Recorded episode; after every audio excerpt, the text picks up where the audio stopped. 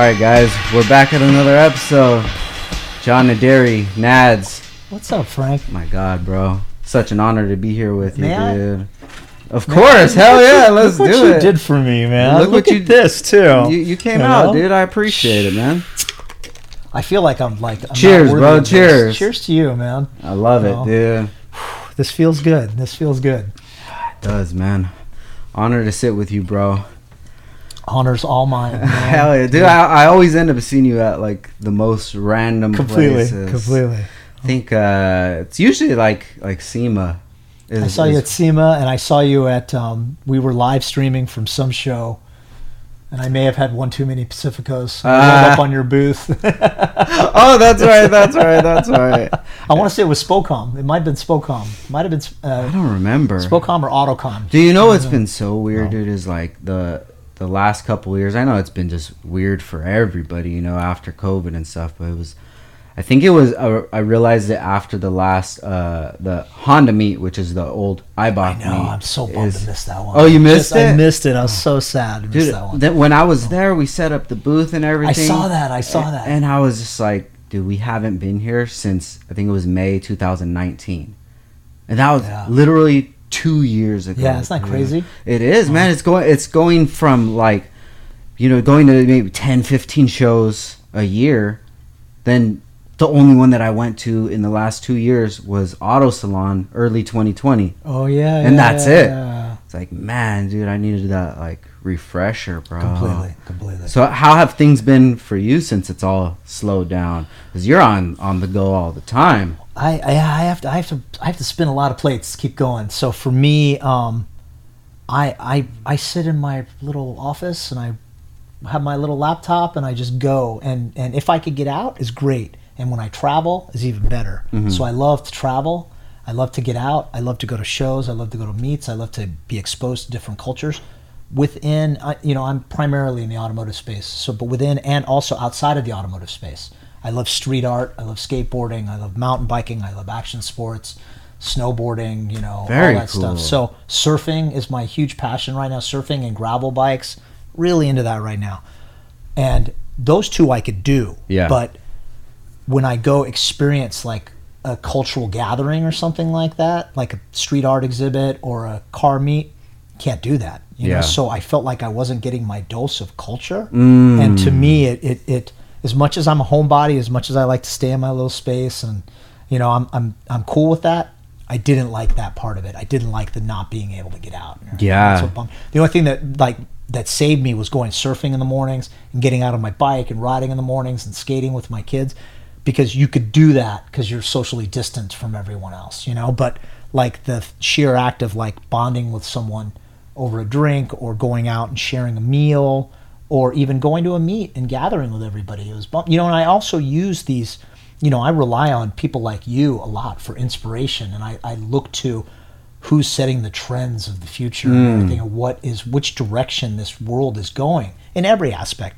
And for me to not be able to do that, it sort of feels like you're adrift yeah. in, in the sea without a rudder, you know. So that's, for me, that was the big thing. But for the most part, like, everybody's like, you're, I'm, I'm, I'm pandemic proof, because like all I am is just sitting at home working, sitting at home working. Oh, really? You know, so when the pandemic kicks in, I'm like, well, I just keep working, but I need those breaks, I need those resets. When you don't get those, even someone who's as like monastic homebody as I am, you struggle with that. Yeah. You know? So that's always hard. You know? Now you say that you're always uh, keeping your eye on like, you know, trendsetters and what's going on in the community. I was watching a video from you.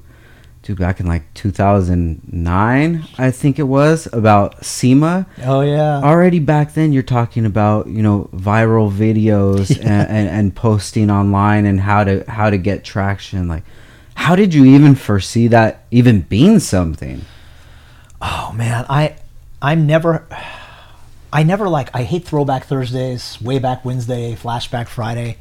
I was this, I was that, my car was this, my car was that. For you know? sure. I, I don't like resting on my laurels. I don't like, you know, I'm always trying to figure out what the next big thing is. I, I try, sometimes I even have a problem where I will skip a couple, like I was trying to do virtual reality and augmented reality five years ago, six mm. years ago. And people were like, what are you doing? I tried to do YouTube in two thousand seven. I remember. I people, we popped off with Rice Boy and we were like, everybody's like, this is so cool, but we didn't get enough people, and now it's everywhere, you know? I So now I see things. I did, I put like one famous story that I like to tell is uh, Nob Taniguchi had the H K S Hyper S fifteen, the okay. red S fifteen on the, the Super Advance, and with the silver foil graphic. It's an iconic car. I mean, everybody would kill for that car. I put that car on the cover of Super Street Magazine in two thousand two. two thousand two, no one had ever seen that car. There was no internet, no anything. We traveled to Japan. We knew the people at H K S. Thank goodness for all the Super Street connections. Went into H K S to film it. Had Nob, went to Nob's house. Had all this crazy thing. It was only a six-page story. And put it on the cover. It did so bad. Mm. It did so bad. My bosses at Super Street said, well, what is that car? What is that car? And I'm like, that's a Nissan S fifteen. It's a D one G P Champion. And they're like, don't ever put a car like that on the cover again. What what does it do? It's a drift car. What is drifting? Mm. It's the, this is it, you know. And then they're like, no, no, don't. Yellow Civics, yellow Civic hatch, yellow Civic hatch. That was the one that popped off. Yellow, yellow E K hatch with like uh, titanium, magnesium T E thirty-seven blue mag, blue mag. Yeah, yellow and blue. They said that's the color that pops, and that's a couple of those issues took off. People had, you know, knockoff Rotas and Enkes and everything else, but they always did that blue finish back then. And that was the look, and everybody's there like, use yellow, and and this J D M stuff, do more of the J D M. I'm like, yeah, we've been doing the J D M stuff. I really want to do like hyper J D M and like really invest ourselves in the culture. There's another thing that I really like called V I P sedans. Mm. I'm like, what are those? And they're they're like, don't show that. That looks like your dad's car. And I'm like, that's the thing that's going to be the next thing that's coming through. They didn't want nothing to do with it. And now people go gaga over that car. For sure. You know? Funny story about that car. That car was sold to Jerry Sy from Pacific Rim. I don't know. No one's even old enough to remember these things. Jerry Sy from Pacific Rim. And there was a super young driver who didn't speak any English. His name was Daijiro Yoshihara. Daijiro Yoshihara. So it was like Dai, Dai came here from Japan, drove that car. He bought it from, from H K S. Uh, Jerry bought it from H K S, and they covered it in a Rockstar livery. And it became known as the Rockstar S fifteen in, in Formula Drift. Wow. And I told Jerry, I'm like, you ruined that car, you know?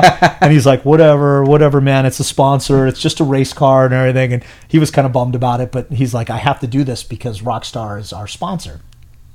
They sold it to Falcon. Falcon painted it in the teal and blue, and they pulled the S R twenty out and put an L S in it. And a couple people drove it, Darren McNamara and a few other people, and it still had Nob's signature on it. And I was just talking to Nick Fasekas from Falcon. And we, we went to this old school night at Race Service, and I he goes, that's our car. You know, they showed it on, it was like an old school, like uh, Japanese night. And um, I said, you guys messed up that car. You ruined that car. And he goes, I know, I know. And they even admitted it. But I heard a rumor that, I don't know, sorry, Nick, if I'm spilling the, spilling the tea here, but I heard a rumor that that car will come back in its original livery. Like someone is going to save that car. And to me, I think that's neat when you look forward, yeah, to go back too and to recognize what happened in the past, because history always repeats itself. If you look at fashion, right now women are wearing big bell-bottom jeans. And I'm like, bell-bottom jeans? That was the seventies, you know? It's like, but you watch that cyclical fashion. And now there's like, um, there's a girl from, um, uh, I can't remember her name, Rose, Rose, Rose something, but she's in a movie that's based on Olivia Newton-John, which is like, the hair up and let's get physical and the aerobics and everything. Oh, those yeah. high-waisted fashion, all that's coming back. So to me, I look back in the past sometimes and see that. Like, I see guys like you and, and Ryan and Big Mike and everything preserving like the quote-unquote old-school wheel style. Kenji from Greddy is going off right now and building all these retro builds and yeah. everything. And I think that's neat to see. But for me, while I'm looking back, I also try to look forward. And nothing is original. Everybody's a rip-off artist, including me. Yeah. Everything I do, but I try to look forward. I look to other industries. I look to the tech industry. I look to fashion. I look to street culture. And I see where the world is going at large. And how do you apply that to the automotive space? And there's some people that might be way ahead of their time, you know, that will do something that is such a, and I hate to use this phrase. I really hate using this phrase, but the game changers. Mm. People throw that word around with reckless abandon. And I think, that's kind of bullshit. Can I say it? Can I curse on this one? You say whatever okay. you want, bro. So I feel like that's sort of like disingenuous to say game changer, because not too many things truly change the game, truly reinvent the space. Like if you go back in the Honda world, like you go back to like L J Garcia's Feels wide body Civic, that was a game changer. Mm. That was the one that sort of popped off. R J De Vera's Egg Yolk D A Integra. You know, it's like those are the cars that really sort of like transform the game. There's also like, there's revolutions and then evolutions of a breed. So for me, when I look, I know I'm sort of rambling here, but for Do me, it, when, bro. I, when I look to something that is in the future, I try to see like, how does that apply to our world and who's doing something that, you know, not a lot of people recognize. Today, it's getting harder and harder to do that for someone like me, because people like you and everybody else, the media has been commoditized, which I'm saying it's a democratization of media where, you know, Andy Warhol said everybody gets to be famous for fifteen minutes. That couldn't be more true now. Yeah. Instagram is the new world now. You could have a guy, you know, Engineered Slide, the dude in Australia, he's got that sick-ass Hilux truck that's like, it's like back in the day, no one knew who that was. But now he gets to build his truck and build his other cars and show them on the internet. And everybody, it's become a global village. It used to be you had to get to the Tokyo Auto Salon to see like what's sure. happening in the J D M space. Now you're like, ah, you know, I'm going to see it, because like Joey Lee at, you know, at the Chronicles, he's going over there. He spends a month over there yeah. just now, and he's dropping video blogs and everything and like beautiful photography. And he's even going back to the past and uncovering like old school Top Fuel C R Xs and everything, and cars that are sitting abandoned yeah, in fields I, I and everything, that. Which blows your mind, you know? So yeah, so it's it's challenging, but one of the things I've also found is, man, I was telling you, I I did YouTube before people were doing YouTube. I did drifting before people were doing drifting. I brought Time Attack to the United States. I tried to bring V I P to the United States. I I really, really, really despise car shows. Mm. I hate people competing for a plastic trophy. You gotcha. Know what I love? Car meets. When everybody comes together for the love of the game. You know, if you win a trophy and you put cotton balls under your fender balls, I'm sorry, car show guys. Cotton but you know, balls! You know, like, remember that? You, yeah. do, you know you know what I'm talking about? Like, that old school, like, checkerboard mirror oh, thing and sure, yeah. jacking the car up and cleaning it and armor-alling the tire tread. And I'm like, yo, dude, I'm like, I... For me, I'm like, just roll up on a Saturday morning yeah. or roll up on a Saturday night, and then just everybody get together for the love of it. That's what I love about like Honda Meet or something. You know, I you know if they do award award prizes and everything, that's cool too. But at the same time, I like meets for the sake of meets, and I like that's where you're gonna see like some culture pop off. And back in the day, I always wanted to do intersection of art and cars mm-hmm. and display cars in a way that is like, I only want fifty cars in this entire venue, and I want each car to be up on a box or something. And you see like Luftgekühlt in the Porsche world is doing something like that. Stan Chen and his boys at O G Moto are doing stuff like that. You know, it's like, then you're seeing that really cool car collective. I don't want to go to like a convention center and go to a big concrete floor and have like five hundred cars mm. like all, and then some cars might not be good, and the good cars are like smashed in between some other cars and everything. You need to give like cars space to breathe and everything, you know. And yeah. it's the same thing with a meet too. You could stumble upon a treasure in a meet that is like, you know, like old school like Japanese motor union type stuff that they're doing now, they're bringing back now, you know. So but it's hard. It's hard to it's hard to look to the future and see, because you could go on a completely wrong path, you know? Yeah. You could be saying, this is where it's going to be, and then the whole world will just end up going over there, too. You know? Yeah. How how do you feel that competition f- falls into uh, the automotive community? And when you say competition, how would you like as that? Far as, you know, making a, a, a car or building a car for, you know, car shows or car competition or anything? Do you feel like that that style of building is... is dead nowadays? No, I would say not, you know? And I mean, look at our friend Ryan Basseri, Rywire. They're still building cars that crush from a level of quality build. Big Mike's Prelude, like his latest, it's not even the latest now, but you know, back in the day, a couple years ago when he popped off with that one, that yeah. looked really good, right? Yeah. So like things like that, I think there's still a place for that. It's far and few between, mm-hmm. you know, like I've been to, back in the day, the Eibach meet, which is the Honda meet now yeah. and everything, and you go there. The first time I went there, I was so excited to go there because you heard about it and you've seen pictures and everything. You went there and people are calling out all these really crazy builds. And and no offense to everybody who's building cars, but you would see the cars, there would be ten standouts. And then the rest of the field would be, you know, daily yeah. drivers and normal cars and everything. And you're like, oh, I thought every car was a banger that was going to come here. And you had to realize that this is the this is the the way the Honda world is evolving now. Mm-hmm. It's become more of like the everyman in addition to the hyper super finished show cars. And I think there's something to that, but I also like the fact that people are driving these crazy cars now and taking them to meets and ta- bringing them out and not just trailering them in mm. and showing for the sake of showing. But on the on the car show front, I I also served as a judge for uh, Mothers for a Shine Award, which is like million dollar. When I say million dollar, I mean million dollar hot rod builds. And this is at SEMA? That's at SEMA. Okay. And they, we judged every car at SEMA. And there's two other main shows. There's another one called Autorama in Detroit, and they have they have the Riddler Award, and they give away what's called the Grade Eight.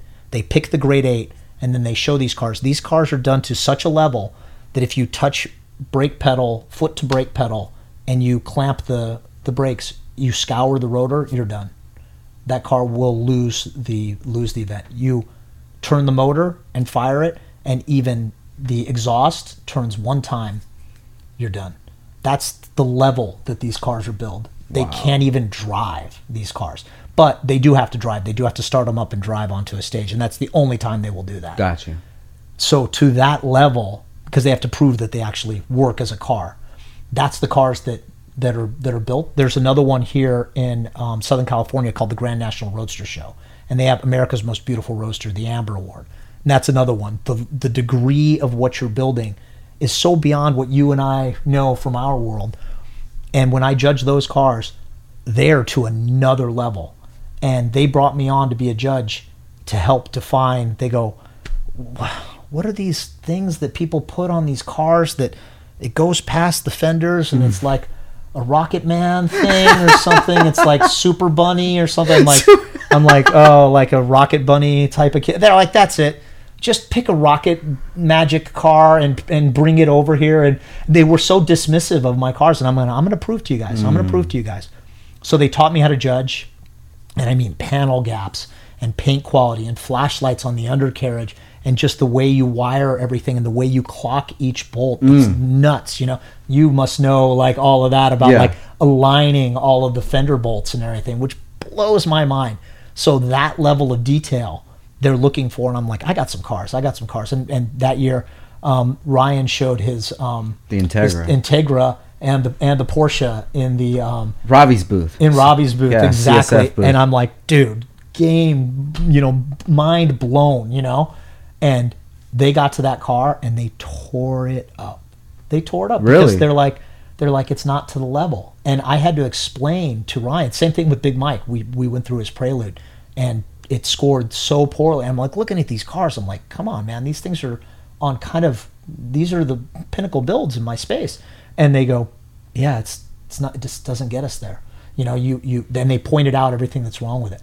If you look at like our cars, like a sport compact car, like the way a plastic piece meets a metal piece, it's impossible to get that panel gap right. No matter how perfect you try to make it, mm. it won't line up. When you're, when you're talking about shaving a metal bumper against a metal, you're doing artisanal craftsmanship right there that is going to line up, you know, it's a fingernail's width all the way across, you know.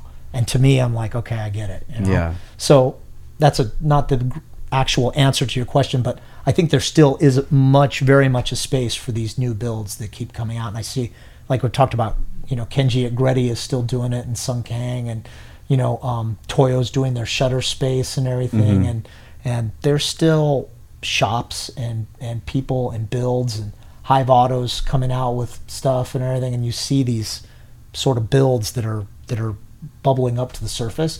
So I think there's still very much space for it, very much place for it. There's a guy in in uh, Connecticut. His name's Colton. His mm-hmm. Instagram handle is J D M Supreme, and he's a guy that's on a mission to like recapture the essence of every old school Japanese, famous Japanese tuner car. He's got the Signal R thirty-four, the Majura R thirty-four. He's got some pan-speed cars. He's got I just everything. It's got the B R, G T R, just nutty, nutty, nutty, crazy cars. And there, you know, you talked about Joey finding these cars. The Japanese are weird. Once it debuts at Auto Salon, if a customer doesn't buy it, it goes out in the field in the back of the really? shop. And it just parks.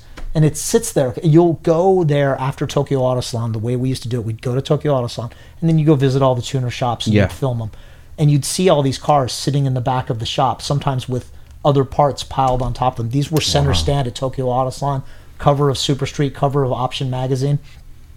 and they're just tossed aside after that because they said, we we did that before. We have to focus on what the next thing is, because next year at AutoSalon, we have to bring something in order for the customers to want to, they don't want to see the same car over and over again. Mm. And I'm like, wow, okay. So when those cars would get old and, you know, dilapidated, Colton somehow has a connection, and he's like, I'd like to buy this car. And they're like, yeah, it doesn't even, we haven't fired it in eight years. And he goes, no problem. So he sends it. He looks at all these pictures. He figures out how to, he does the same graphics and everything, you know. Mana P does these crazy J D M foil graphics. So he contracts with the dude from Japan to mimic the exact same graphic scheme. Wow. He matches the paint, the color scheme and everything. It's nuts. Redline Restorations is his father's company, and he's completely restoring all those cars. So that's neat to see too. Yeah, you know? Super cool, um, dude. Yeah, one thing when I would go out to uh, Auto Salon is what I thought the cars would look like there wasn't really what they looked like there. I think that here in, in the States, that our idea of a, a J D M Japanese car is kind of our own idea that we've we've made up, but uh, not many of the cars really look like that.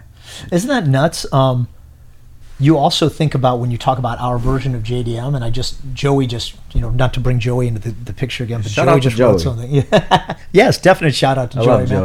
Joey. And I love his, the book, the Chronicles books yeah, that he's dropping yeah. to. I mean, like, he's elevating the sport compact world to coffee table book status. To me, I think that's so good. That's yeah. so good, man. If I had the money, I'm sorry, Joey, I can't support. I'm like, you know, rabbit ears here. uh, but, um, I would say, like, it was crazy back in the day. Like, Japan would have their, their car, you know, it was like Brid seats, Takata harnesses, Nardi wheel, you know, you'd have the checklist, you know. Yeah. Volk wheels, A P Alcon brakes, you know, and like kind of just kind of go through it, you know. And we would do that, but we might not be able to get Brid seats mm-hmm. or Takata harnesses way back in the day.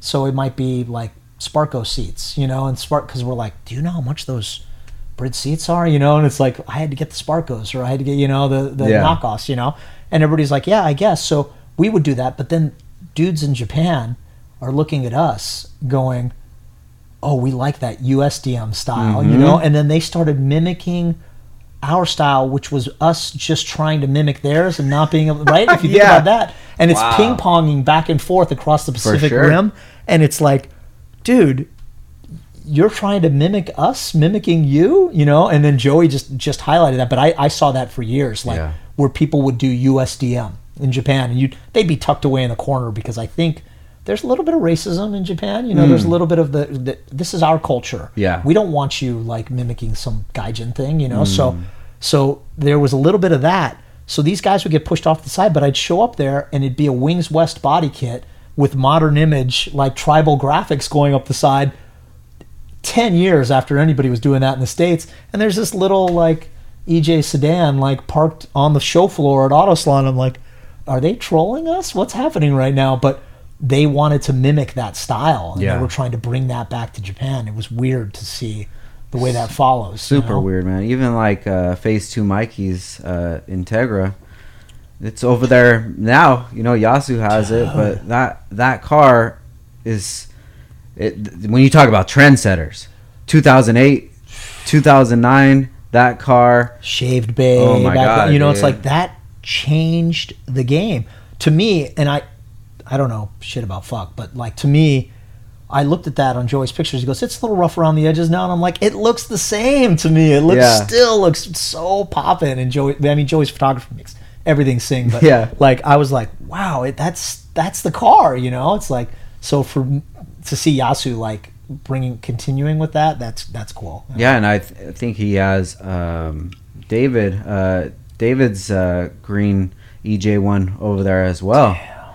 Yeah, dude, he's uh, he's got some cool stuff. But yeah, you'll see that like they they just had what is a Weekfest Japan. Yeah, and we're getting tagged in so many pictures. I'm like, dude, this can be like Weekfest L A. Because those right? cars look exactly like SoCal Isn't cars. That crazy? Yeah. Yeah, it is. And then you see, uh, like here, it's so funny that you that you said that, dude, because like everybody's trying to make their cars what they think they look like in Japan. Exactly. And you'll see all these like Kanjo builds and stuff like that. And I've went to their uh, to some of the shops, like some of the shops that have the Kanjo cars. I'm like, if you guys saw these cars in person, I don't think that you would really even look twice at them, because they are they're they're rough around they're, the edges. They're definitely rough, but they. Uh, They do what they're supposed to do. you know, and it's it's cool, man. It's just getting inspiration, you know. That's one thing about being a creative is you just try to find your inspiration wherever you can get it. And like you were saying before about, you know, different cultures and things like that. I love mixing all the other different cultures that I'm into, non-automotive, and just mixing it together and, and kind of making what I feel is cool about it, you know? I think it's neat, too, that, you know, you got back into skateboarding. Yeah. Because your kid's getting into skateboarding. I love, oh, dude. Oh, I love it. Father's Thank Day you, coming up. Hell yeah, Father dude. Of the Year right shout here, Shout out to man. all the dads, Shout man. out to all the dads. So shout out to all my kids. I don't know I have out there, too. So, um, but uh, I think it's awesome that, you know, you're way younger than me. You're way, way younger than me. And I'm a, like, I'm a, I'm a, eighties kid, and I grew up in the nineties when yeah. Seinfeld popped off. That was the that was the jam, you know.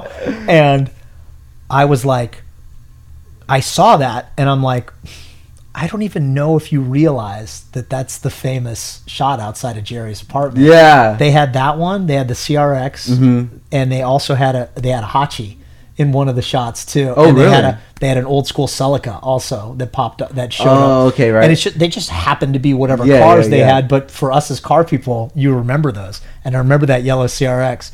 And I was like, do you even know what that is? You know? And then when you're like, you know, that's that's from Seinfeld. I'm like, of course I know that's from Seinfeld. But I think that's neat because I think some like young Honda head on the come up might be like, dude, that's dope as fuck. Like a Civic, just street parked, a super clean Civic, you yeah. know, and would buy that deck without even knowing. And they're perpetuating the the cultural significance of this stupid T V show sure. from like twenty, thirty years ago, you know? For sure. That, you know? That's funny, man. Though, what I was going to do when we did the new podcast studio is I was going to um, replicate the kitchen, the Seinfeld oh kitchen. God, and it was going to be me behind the counter and then the guest in front of the counter. But then when I was looking, I was like, ah, oh, that's going to take a long time. And then if I can't do it to the perfection that I want, like I wanted to have a real fridge up yeah, here. I'm like, yeah, oh, dude, yeah. how am I going to get a fridge up the stairs? Nah, I'm not going to do that. Dude, back in the day, because I'm into bikes too. So back in the day, he had this really cool Klein mountain bike. Yes. And then yes, he also yes, had yes. a Cannondale. And then he also had a Specialized. He had all the different bikes hanging that towards the towards the latter part of the season. Gotcha, gotcha, gotcha. But in the early part, when he started to show his car hand, there's a Skip Barber sticker on... on the uh, on the fridge. Oh, there was a Skip okay. Barber, Barber refrigerator magnet. And I actually went to Skip Barber like, I don't know, like ten, and I was so stoked to get the magnet so I could put it on my fridge, like Jerry's fridge and everything. I also want to say, like, shout out to Bookman, the library cop, because the actor, remember Bookman, yeah. right? The actor who played Bookman just passed away. So, oh, but man. To me, like, in a sea of like hilarious shows, like the Bookman thing yeah. is like the funniest thing. I like. What was it? Oh Tropic of Cancer. Yeah, exactly, exactly. Or Tropic of Capricorn. Capricorn, exactly. And he's like, I returned that thing. He goes, you were chewing juji fruit. He was talking to us. And he goes, it. I get it, Seinfeld, you, with your flashy clothes. And he's wearing a sweater. And he's like, what are you talking about? You and your joy boy friends making the scene. He goes, oh, it's my man. job to prevent peepees and wheelies being... Or maybe you get off on that kind of stuff, Seinfeld. I don't know. And he's like straight-faced the whole time, and you could see Jerry's breaking character and everything. Oh, like, man. Shout out to Jerry, too, man. That uh, dude, speaking of like podcasting and stuff, that where he do the does the, the cars and coffee. Comedians and cars oh getting God, coffee. That's amazing, It's bro. good. As much as I love Jerry Seinfeld, and I love everything about the show, I don't like his stand-up. I don't think his stand-up yeah, is the... For, for sure. And he's a he's a terrible stand-up, and he's a terrible actor. He's like mm-hmm. the worst actor in the show. But as a creator and as a creative force behind it, oh, man, what is it, Chef's Kiss? You yeah. know, it's like perfection. Him and Larry David together, and then Larry David proved, because I'm a Curb Your Enthusiasm fan, Oh, my too. God, me So too. Larry's like, eh, I'm not done yet. Jerry's like, you know what, I'm going to ride off in the sunset and buy million-dollar Porsches. And Larry's like, Uh, nothing in life makes me happy, so I'm going to continue killing myself making a T V show. And Larry showed he could do it without Jerry. And yeah. I thought that was really neat, too. But on that show, I think you see Jerry. I think he does a great job curating what cars go with which, oh, which gotcha, like celebrities. Gotcha. He's like, I think you're this type of... And even if they don't like cars, as you as a car fan, Jerry talks about the car in the beginning and everything, and he exposes himself as a real car fan. But...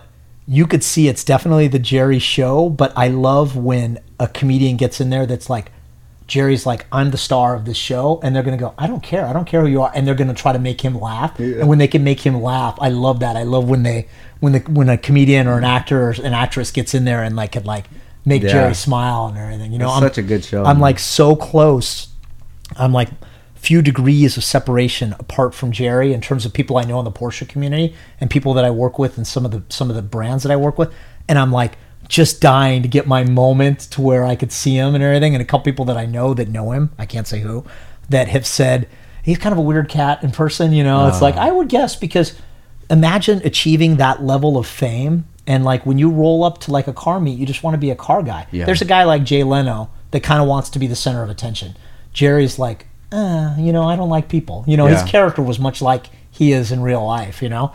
So he's like, I don't really like to see people roll up to me and tell me, you know, like, am I close talking or, mm. you know, you know, it's like they say things from the show. He's like, I get it. You watch the show, you know, and like, yeah. he probably doesn't want to hear that or gets tired of hearing that, you know? Yeah. So I, I'm really nervous about like fangirling out if I had an opportunity to meet him. You know? I feel you. So how did you deal with it with people fangirling out on you?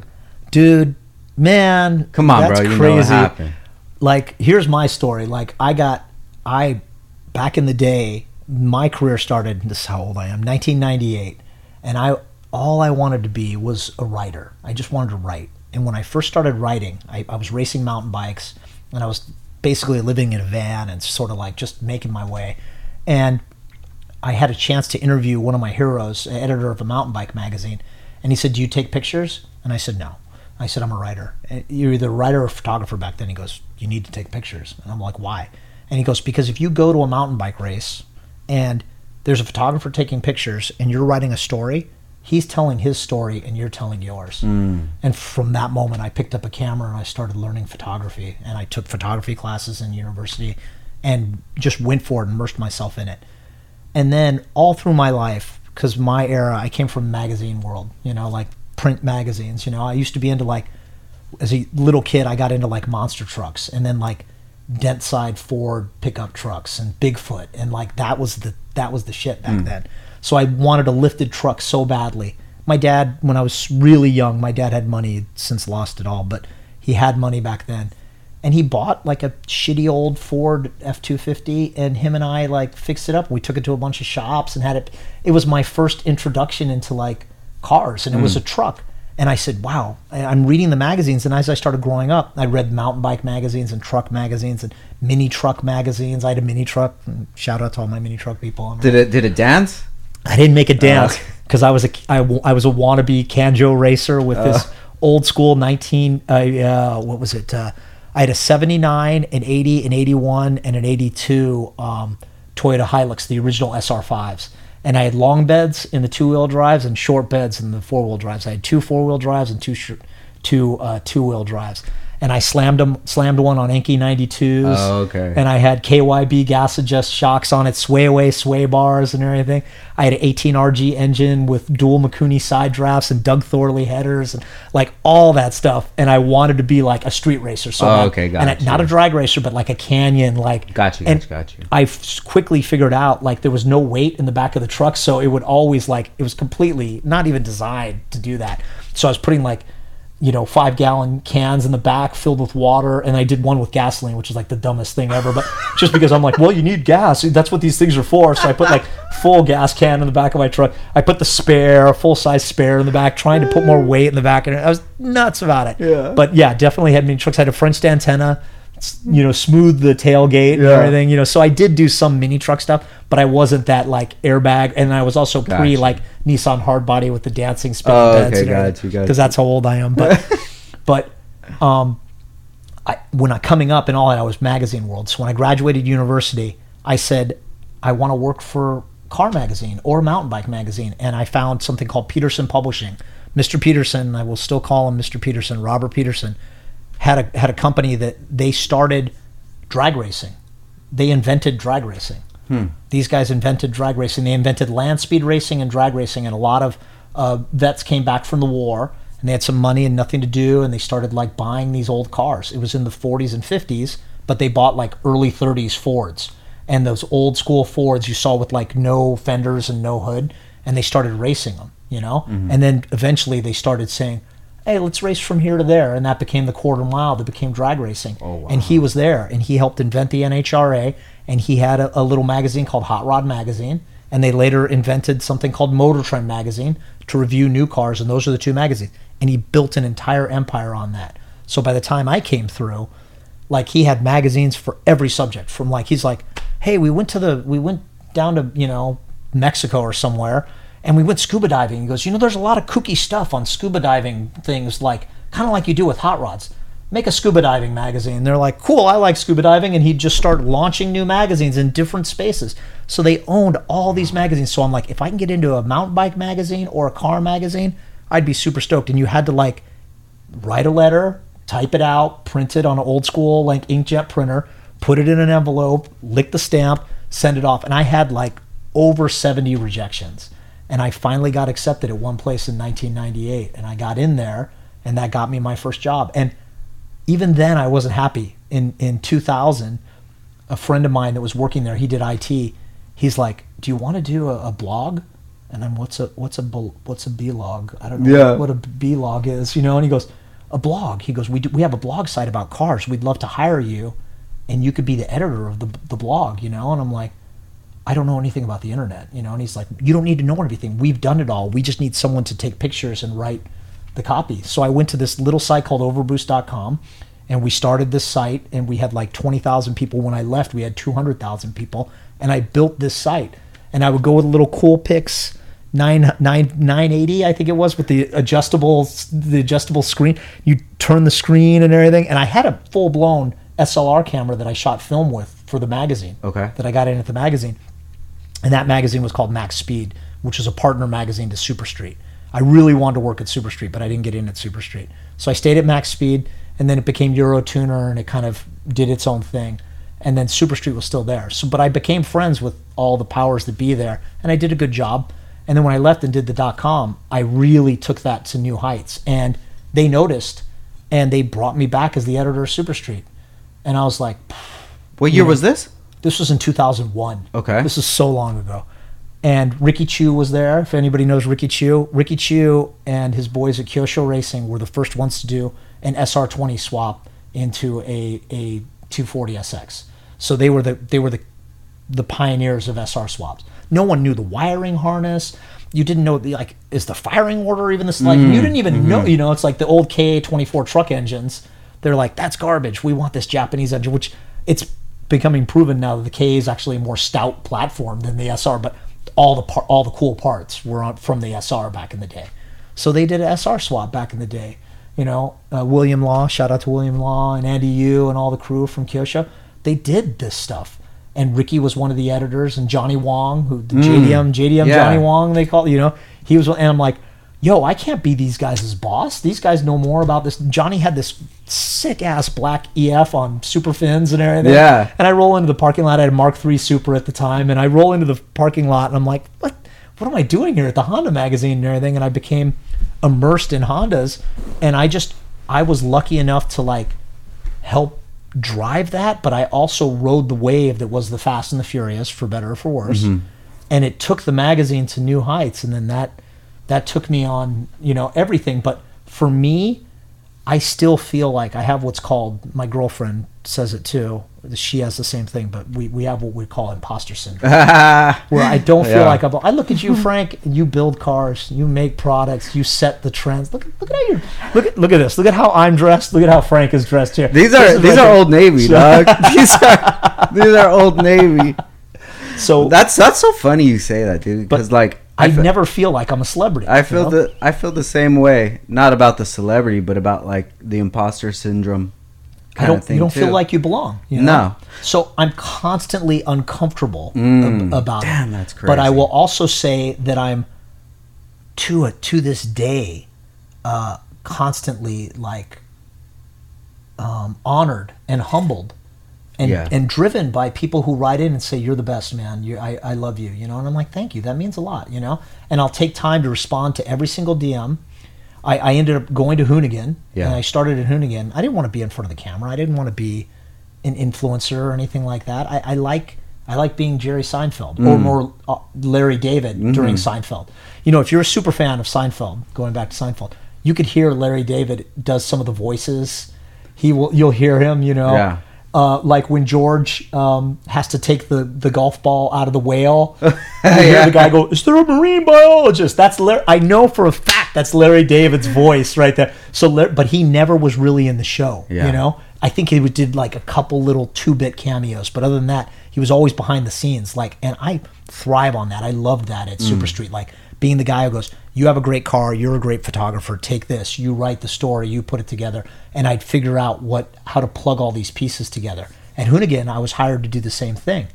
And they said, "We need cars for a show we do every day. It's like an unboxing show." And I did two stints at Hoonigan. I did one stint where I helped bring Gymkhana Grid, Ken's Gymkhana Grid thing to, to the United States. And I did a whole thing at the X Games. And then I came back to just be kind of more of a behind-the-scenes thing because I worked in advertising for a few years too. And I worked on the Toyota account. Shout out to my friends at Toyota because I love those cars as much as Hondas, and um, the old ones. And um, the uh, um, they said we don't, we can't find cars. And I'm like, "What do you mean you can't find cars?" They're like, "Our daily unboxing video," they call it. It's like daily transmission. "What do you need?" And they're like, "We need any. We don't care, you know." And I'm like, "Oh, my friends," you know. I was talking to Dave Shue from Skunk Two, mm. and I go, "He's got a car."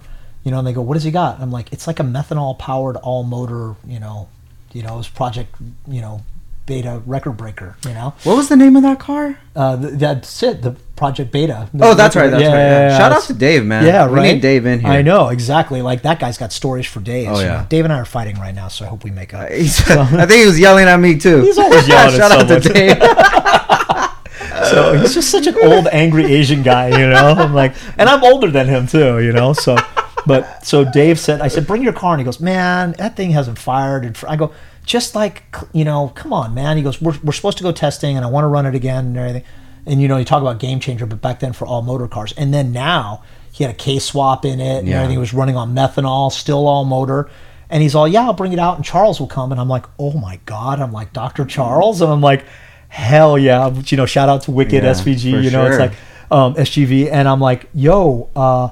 yeah, you and Charles come out. I'll get you some drinks." And Dave and I have had way too many drinking stories. Yeah. Right? So I'm like, "Come on out." So I'm like, "There you guys go. I got you a fucking car," you know?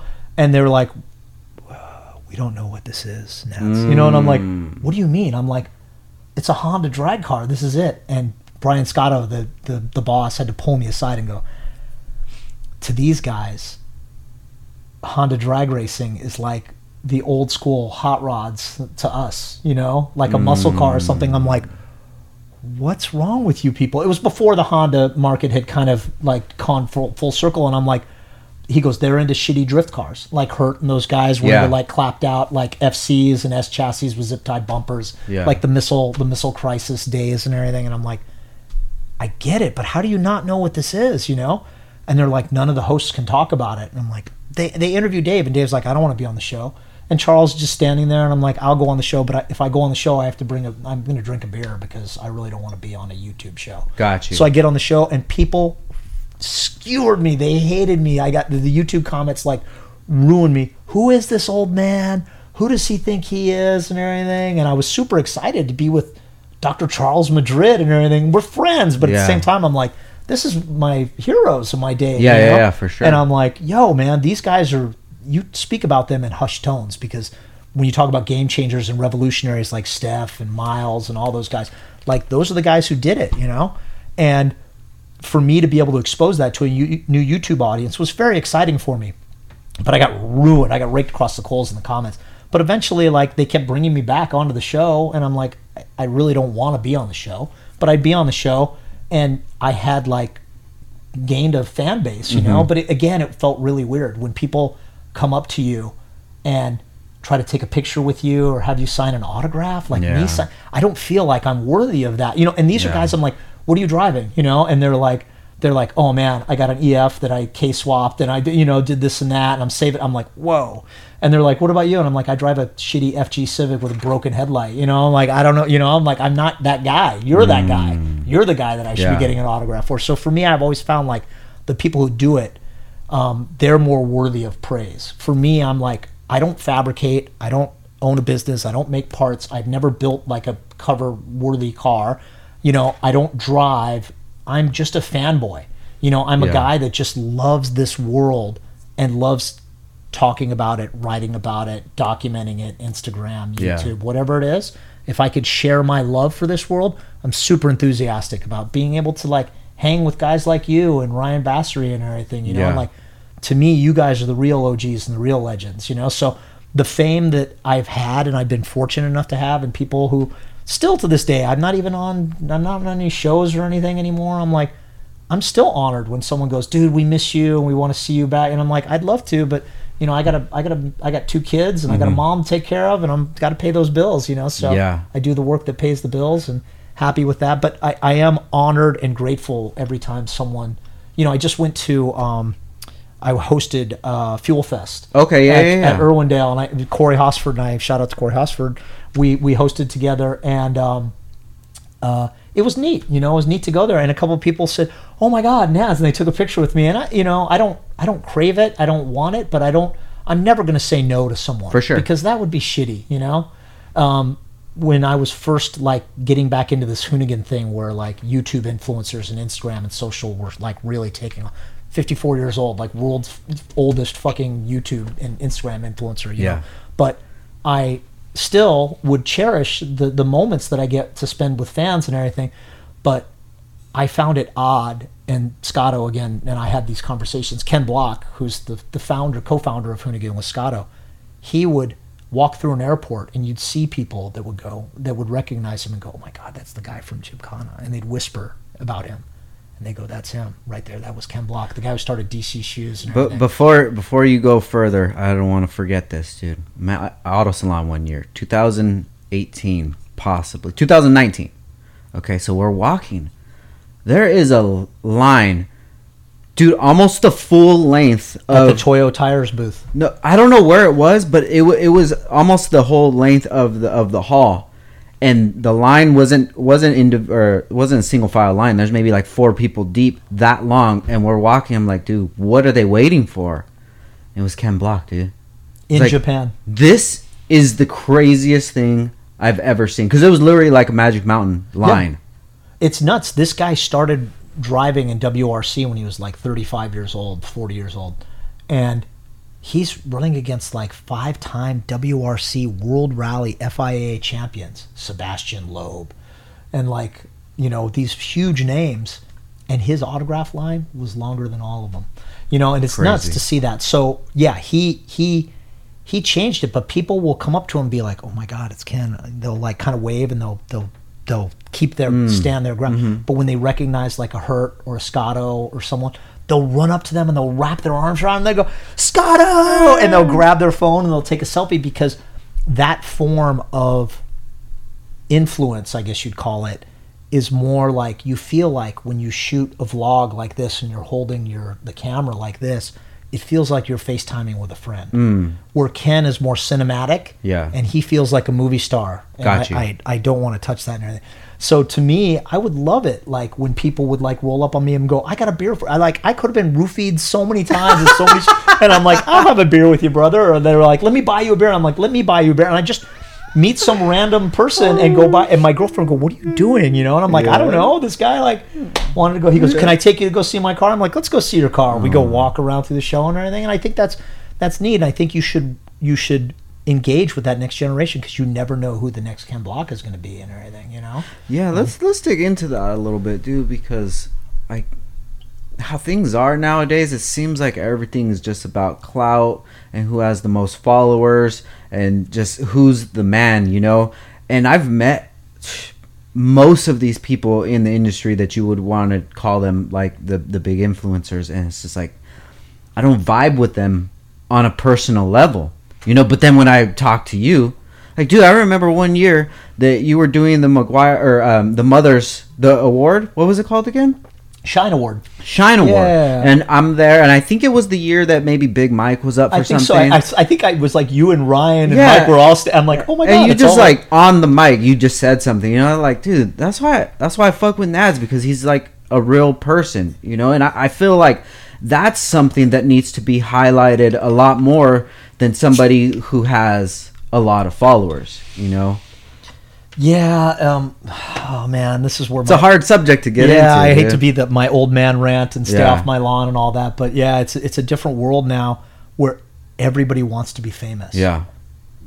Excuse me. And I'm like, why do you want to be famous? What do you what you know? Do something that's worthy. For sure. And then if fame comes with that, fame comes with that. You know, it's like it's the same thing with like. You just went on a crazy fitness journey. Mm-hmm. And I'm trying, but it's my old fat ass can't. As long as you're trying, bro. But I try, and I notice I'm losing weight, looking better. My girlfriend likes that, and I like that. But to me, that's not what you should want to get in shape for. Yeah, I want to be able to like skate with my kids and ride bikes and not get winded and ride on fucking crazy roller coasters and everything. Because my eldest is like nuts about. We're going to Magic Mountain. I'm like, yo, I'm hell gonna, yeah, I'm gonna pass out on some of these things. I'm like, can we just go on like? Can we go back on Ninja? Yeah, back, back in the day, it was like Colossus, the old wooden coaster. That was the shit. I'm like, dude, like triple corkscrew, like when they strap you in like a race car or something. I'm like, yo, if I'm dangling from a harness, I'm like, this is not going to end well, you know. So I'm like, but I want to be like, and I, you know, my for my riding bikes and skateboarding and surfing and everything. I like to be, I like to be in good shape, but.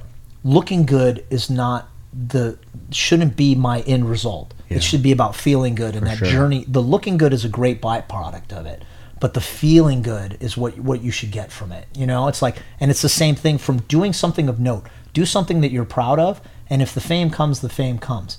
But people who chase that clout and those star fuckers and those ones who, you know, try to get you know tag me on this for and sure. I want to be on that and everything and like. Gamify their their reach. Mm-hmm. I don't know. And you know, like, can you really make money as an Instagram influencer? You know, when they change the algorithms every couple years, or it moves from Friendster to MySpace to Facebook to Instagram to TikTok to YouTube and back to YouTube again. All of that, people get so mad. They take such ownership on it. Mm. You know, like I remember um, there was a there was some Russian influencer with the the war that's going on right now in the Ukraine, and. You know, everybody's shutting down, like, you know, Russian-based anything yeah. these days. And one influencer said, it's not fair. You know, I lost all my revenue. And I'm like, you don't own any of that revenue. None yeah. of that is yours, you know? It's like you're you're you're helping prop up a company that's owned by Mark Zuckerberg. You know, so at the end of the day, all that, like, reach that you're trying to chase and everything. And, like, I know people who stream on Twitch and do TikTok, and they're all about, like, minutes and hours. And mm. if you really look between it, my girlfriend, she's younger, so she's obsessed with TikTok. And she goes, watch this video. And it's like, oh my God, we're going to prank somebody and we're setting this up and he's going to hide in the bushes. Okay, let's get the bushes set up. Four minutes later, they're still setting up the prank. Yeah. And the, the payoff, the gag, happens in the last six seconds of a four minute and six second video. Wait for it. Yeah. Wait for it. Wait for it. The reason they do that is because they get paid by the minute. And they get paid by streaming minutes. So if they could stretch a six-second gag out by four minutes, they get paid that much more. And if they get you on the hook watching, usually they do it with like, if it's a car-based gag, they'll show the car first, or if it's something, usually like a lot of like, there's a girl in a bikini or something. Yeah. Which unfortunately, like I'm like, oh, I'll click on the girl with the bikini. But um, like when they do that, it it makes it so that you want to watch till yeah. the end. And when you watch that, you're playing into what they're doing. They're just, you know, I'm like, why are you, why are you baiting people? You know, it's the same thing with like tags and the whole, the, the wait for thing. And like, you won't believe what happens mm, next. You know, yeah. it's like the result will shock you. You know, yeah. it's like all those like clickbaity five things you didn't know about Jerry Seinfeld's Porsche collection. You know, it's like, all, you know, I mean, people are such tryhards these days. It bums me out to see that. I like to see when like real people gain this sort of acceptance. You look at like, um, okay, I I probably shouldn't say this, but I've been drinking. Let's do it. I'm going to say it. So like you look at like Fast and Loud, which is an old school T V show. I can't believe I'm saying old school now, but it was a T V show about a a, a, a shitty fucking shop called Gas Monkey Garage mm-hmm. and a guy named Aaron Kaufman that was a great fabricator and a guy named Richard Rawlings that's like a shitty fucking dude that fucking scams people. And they became Bret Michaels. He's Bret Michaels' cousin. Is he really? They have the same outfits oh. and stuff. So oh, okay, yeah, like... exactly, exactly. So, Bret Michaels also like the only guy who's like, "You're going bald, bro. There's nothing wrong with it. Just let somebody take, take the, the bandana like if off. I ever got on like a Shot of Love or whatever it was called, you know, it's like that was the Tila Tequila one, but like Tila Tequila once gave me a lap dance in Houston, which what is the with, fuck? that I didn't even ask for. She used to be called Tila Nguyen. She was an import model.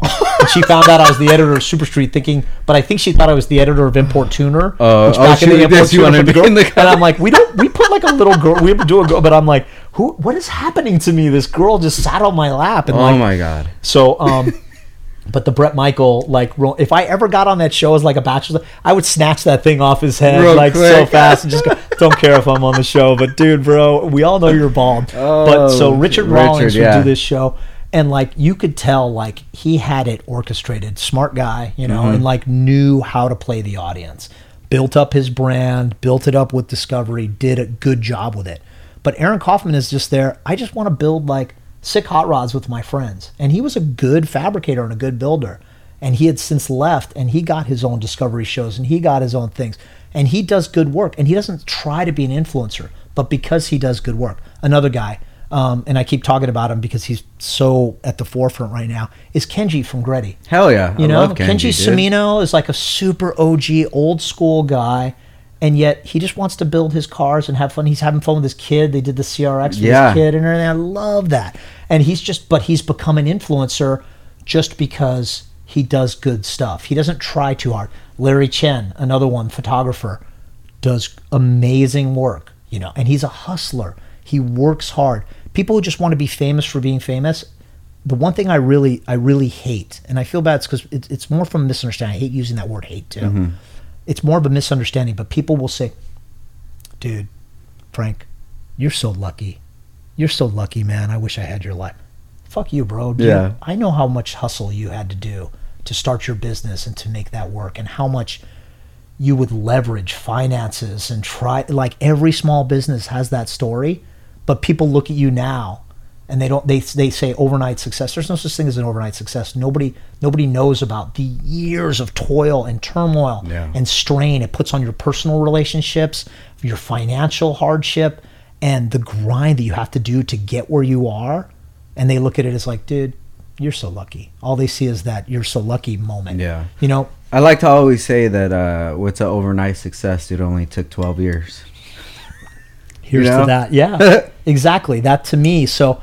I think people who just now this this whole like craving of fame is um it, it bothers me, you know, it, it it doesn't sit well with me. I like people who do stuff that I like, stuff that, you know, like Larry David doesn't care about fame, yeah. you know, Kenji Cimino doesn't care about fame, you know, Larry Chen, you know, he does he just does his thing. They they're they're passionate about what they do, and that shines through.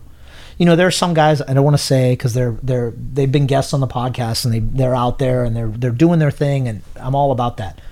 But when they're not real, you know, it yeah. just bums me out, you know. And there's some people that will just like soar to like tremendous heights, and then there's a whole case of this is super old school saying, the emperor has no clothes, and that's a, that's a saying that means like. You're looking at someone and everybody's like, that car is so sick, and I'm like, that's the biggest piece of shit I've ever seen. I'm like, I don't know why people like elevate these these builds to godlike status, you know? And it's like, don't don't do that. Don't reward that, you know? It's like, mm. call a spade a spade. If a car isn't that good, the, the build isn't that good, you know? And like the whole thing about like, you know, not to not to dump on like Fast and Loud, but all those Discovery shows. We got to finish this car. We're building it for a client. It's got to be done by the, oh, we're fighting, and oh, this didn't come back from this shop, and oh, we have to rush it. Man, you're watching them just like hack into that thing with angle grinders, and they're just, they're just, they're cutting that thing to shit, you know? And yeah. it's like the paint is low quality, the, the build is low quality, it barely fires, and they just get it off. And you look at it and you're like, oh my God, I can't believe I'm seeing this car. But it isn't a great build at the end of the day, you know? It's mm. not like it's, you know, but because it's on T V or because it's on the internet or because it lives here, it's become that. Or because this influencer has done X, Y, Z, it's become this, you know? Yeah. And that kind of bums me out. You know, you have people that have built like really, really, really good cars. You know, like one of them, you look at like uh, Leon Casino. I don't know if you know Leon. Leon's an old school guy that's got a couple of right-hand drive C R Xs. Yeah, I know he's got Leon. A black, he's yeah. got the black. He was always at the I B O C meet. Exactly, uh, exactly. Directing Leon, traffic. Leon's a, yeah, Leon's yeah, an O G, Leon. Right? Yeah, yeah. For sure. But his cars are better than most, mm-hmm. you know. But yet, he doesn't get that shine. You know, he doesn't get that he doesn't get that recognition yeah. that someone that would build like a lesser known car, a lesser quality car, lesser quality vehicle, but because they're in the spotlight, they could do no wrong. You know, how, it's like, how do you change you know, that nowadays?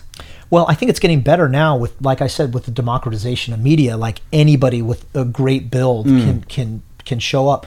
But the other problem is people are like, "What's next?" Yeah, that was great. I like that, but what's next? You know, and I'm and, and these poor people are like, "Oh my God, I got to build something new now. I got to yeah. come out with something new. I got to I got to flip the script and change the game and do something." You know, and I'm like, that's you're always chasing that clout. You know, I think if you do good work and you you you build good things, you know, good things will happen to you. Like one person who is like my ultimate like fanboy crush, you know, my man crush is Steph Papadakis. Is like, hell yeah, fuck, and shout out to Steph. Shout out so, to Steph, man. You know, um, Steph did it. Like him and Sean Carlson built that car. You know, and they built what started sort of as an E G and became an E K. When they're like, oh, Honda's got a new hatchback. Well, we're gonna put this, make it look like the new hatchback yeah. and everything. And they go. Sean's like, he knew magazines. He goes, paint it yellow because that's what well the magazines mm. was. I told you, yellow yeah, hatch. For sure. So yellow hatch, and he said, I was there. I was there at Battle of the Imports when Steph set the number, you know, when Steph ran the nine, you know. That was with um, Ron, right? Ron Bergenholtz? Ron Bergenholtz. Ed and Ron Bergenholtz were also there, and they were running their, their C R X their and C R X. Competing against him. But they had a unibody car, and Steph, like, did the first tube chassis Civic. He mm. did the very first tube chassis. And right when Steph was at the top of his game, he retired that car. Yeah, been there, done that. Yeah. And then he did a rear-wheel drive Civic with a V six Accord motor and went two hundred miles an hour in that thing. And then he saw drag racing was weaning, waning, and then he's like, oh, I want to I want to do drifting. And he built an S two thousand, and he drove it, and he recognized, I can't drive these cars anymore. And he took Tanner Faust to a championship. Then he took Frederick Osbo to a championship, and now he's still doing it. And he's still doing it. He's got Sean Hillier and Aldo working for him. Sean Hillier is like an old school Honda drag racing legend in his own right. Mm. And he's just content to work with Steph.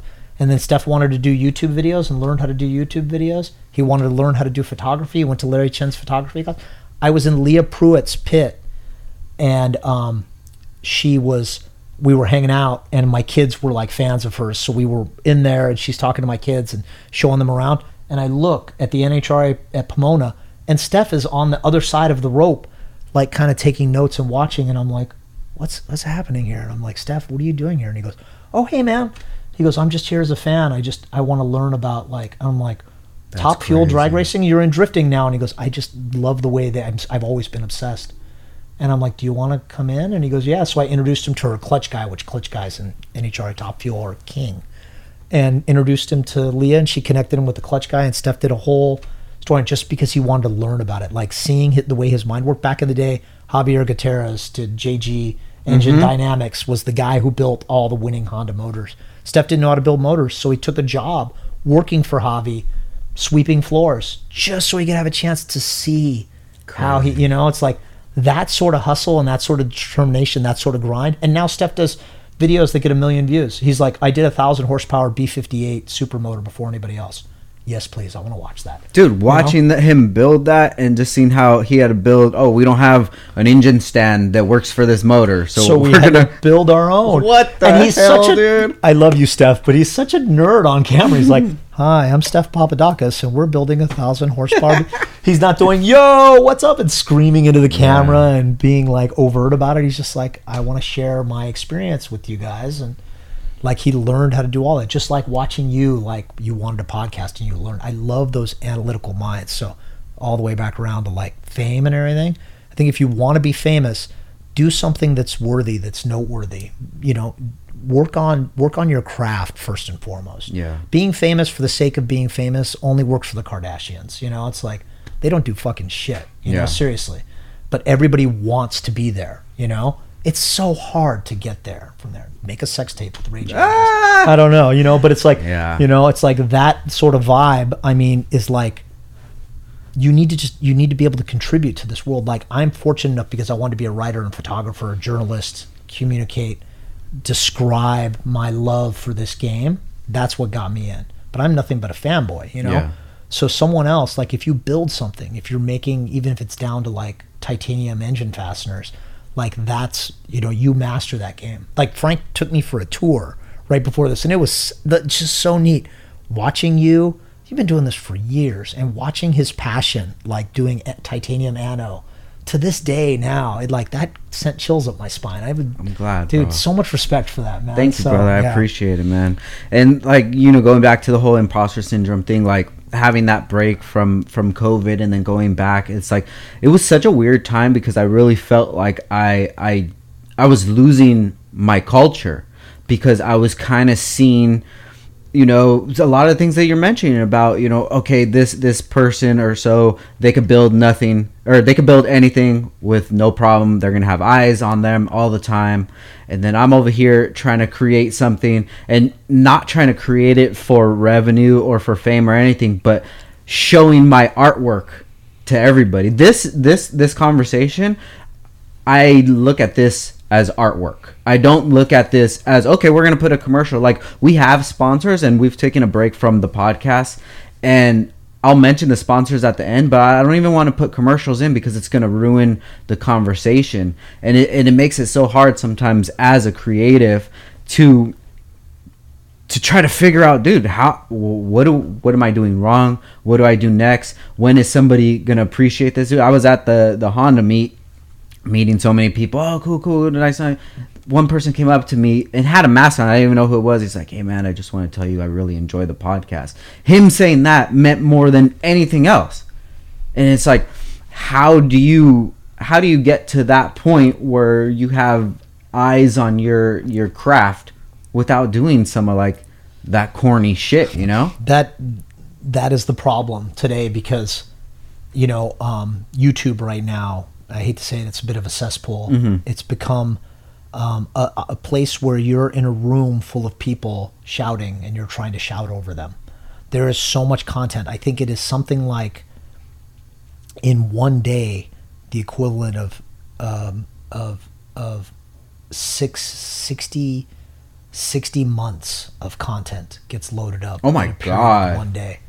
You know, wow. And it could be even bigger than that. It might yeah, be sixty sure. years. I'm sorry, fact check me on the, if, if I'm wrong, but the number is baffling about the amount of minutes that get loaded up to YouTube. Back in the day, Ken Block, Gymkhana five, they shut down San Francisco and drove around. You know, three hundred million views. You know, God. It's tough to get to that number anymore. Yeah. You know, I think Travis's uh, Gym uh, Gym eleven just did one hundred million views, but you're never going to get back up to that level again because the days of the viral video and the days of standing out are gone. Mm. You're going to have to just grind and yeah. just grind it out and slowly. I also think that there's something to be said for the micro influencer.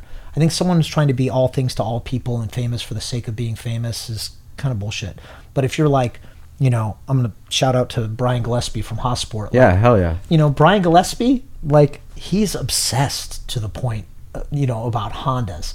And every little weird little thing. He used to be the, the engine mount guy. He's gone so much beyond that, you know?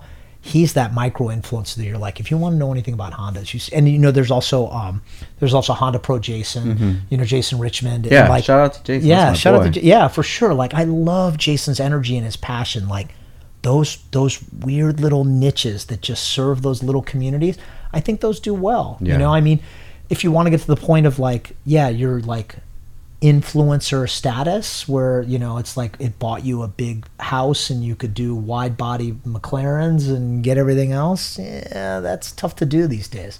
It's yeah. tough to pop off like that, and it's tough to like produce good content that you're proud of, because I think at the end of the day you should be proud of what you make. If you can't be proud of it and you're just churning out numbers to make YouTube happy or TikTok or Twitch or just make numbers, that's not good either, because you want to reward the people who are invested in, in watching you, you know, that, that are going to look at what you do. Yeah. You know, and what you talk about art, it is. Everything you do matters, you know?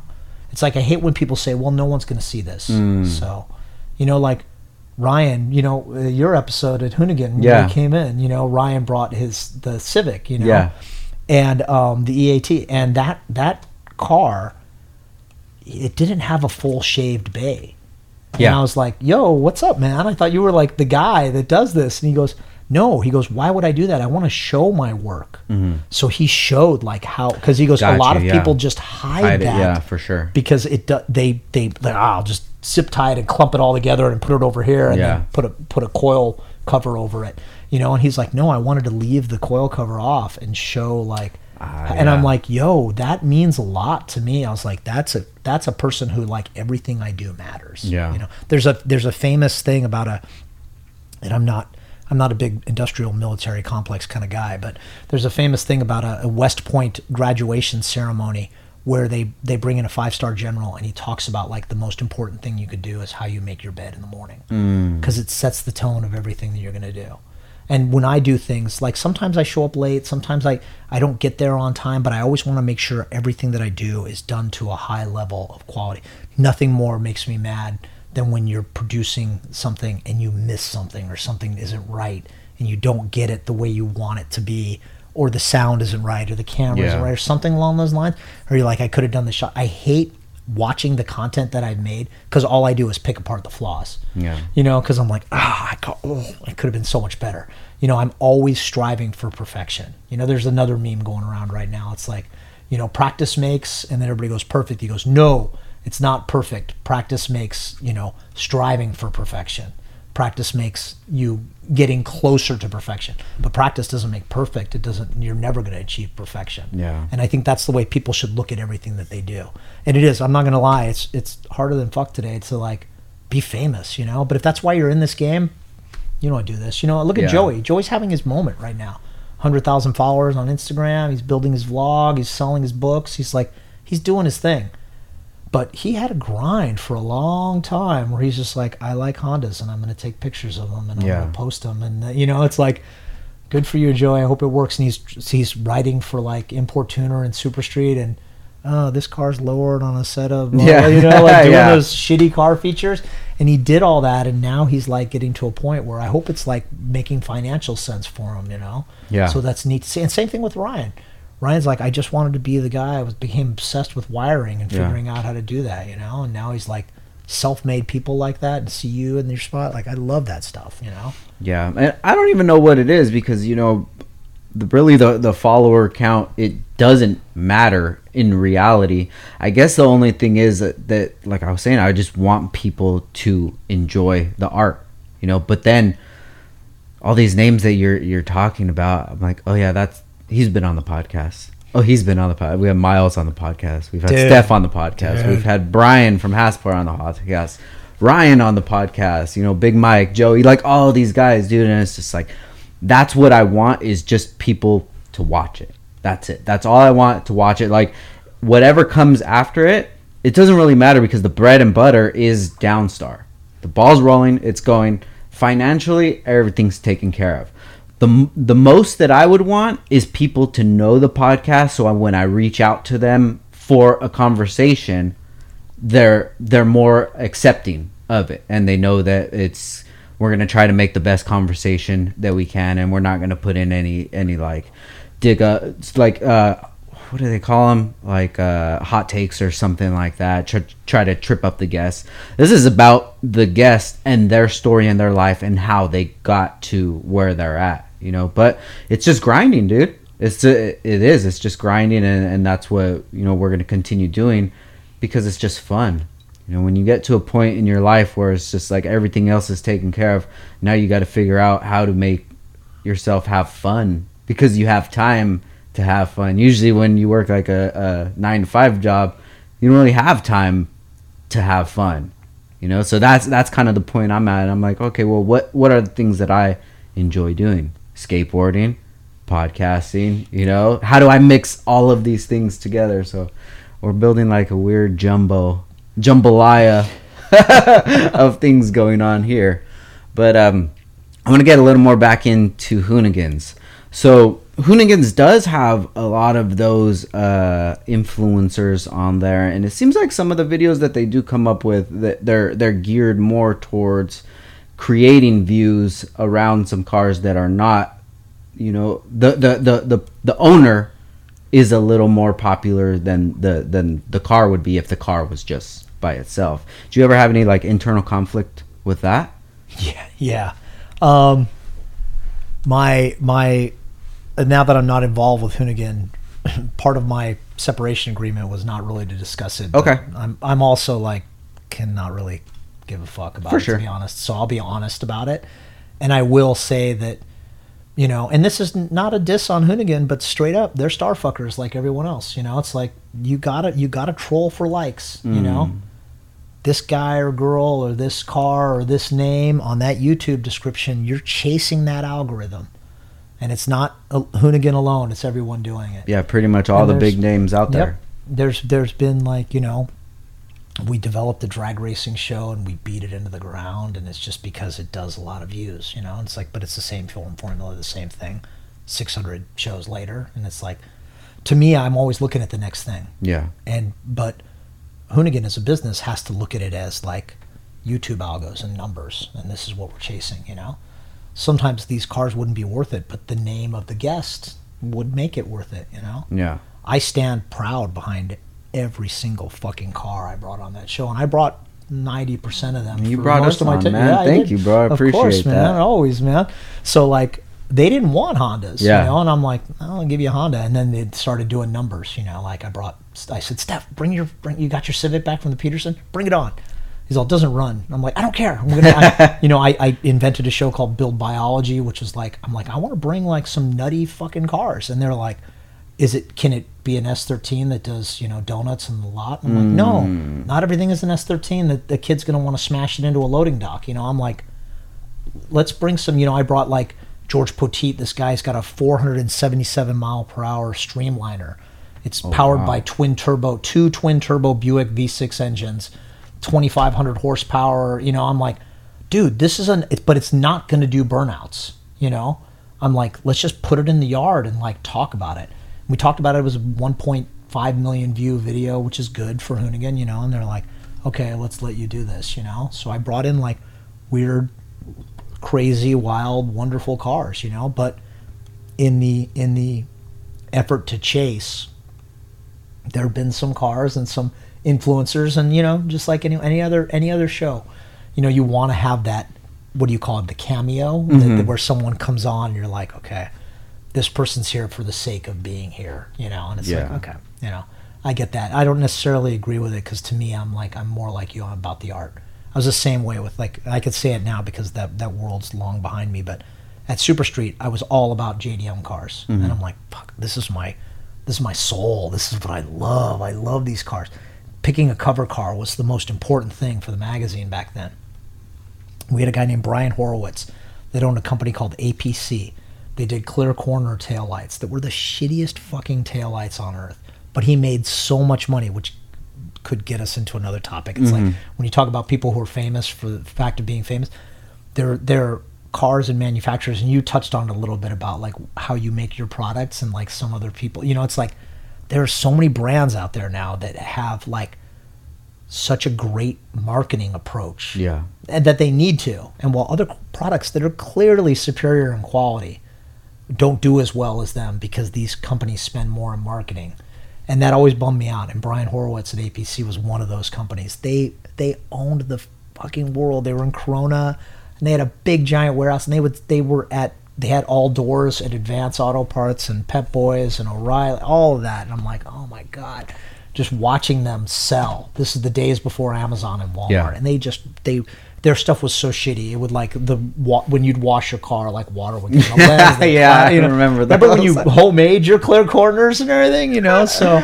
with those little lighting, the little lighting covers yeah. and everything. People would, I remember some buddies of mine owned a company called clear corners dot com. And I'm like, this looks like something that you get on those lights, you know, this, and they go, that's it. That's it. I'm like, what are you doing? Who told you? What did you do? They would, they showed me how they cut it and bent it, and I'm like, oh my God. Oh shit. So, but Brian made a better mousetrap out of that. And that came from like, for like the old school guys, the original uh, I S three hundred, which is the Toyota Altezza in yeah. Japan, had crazy clear lights with only like red centers in it and everything.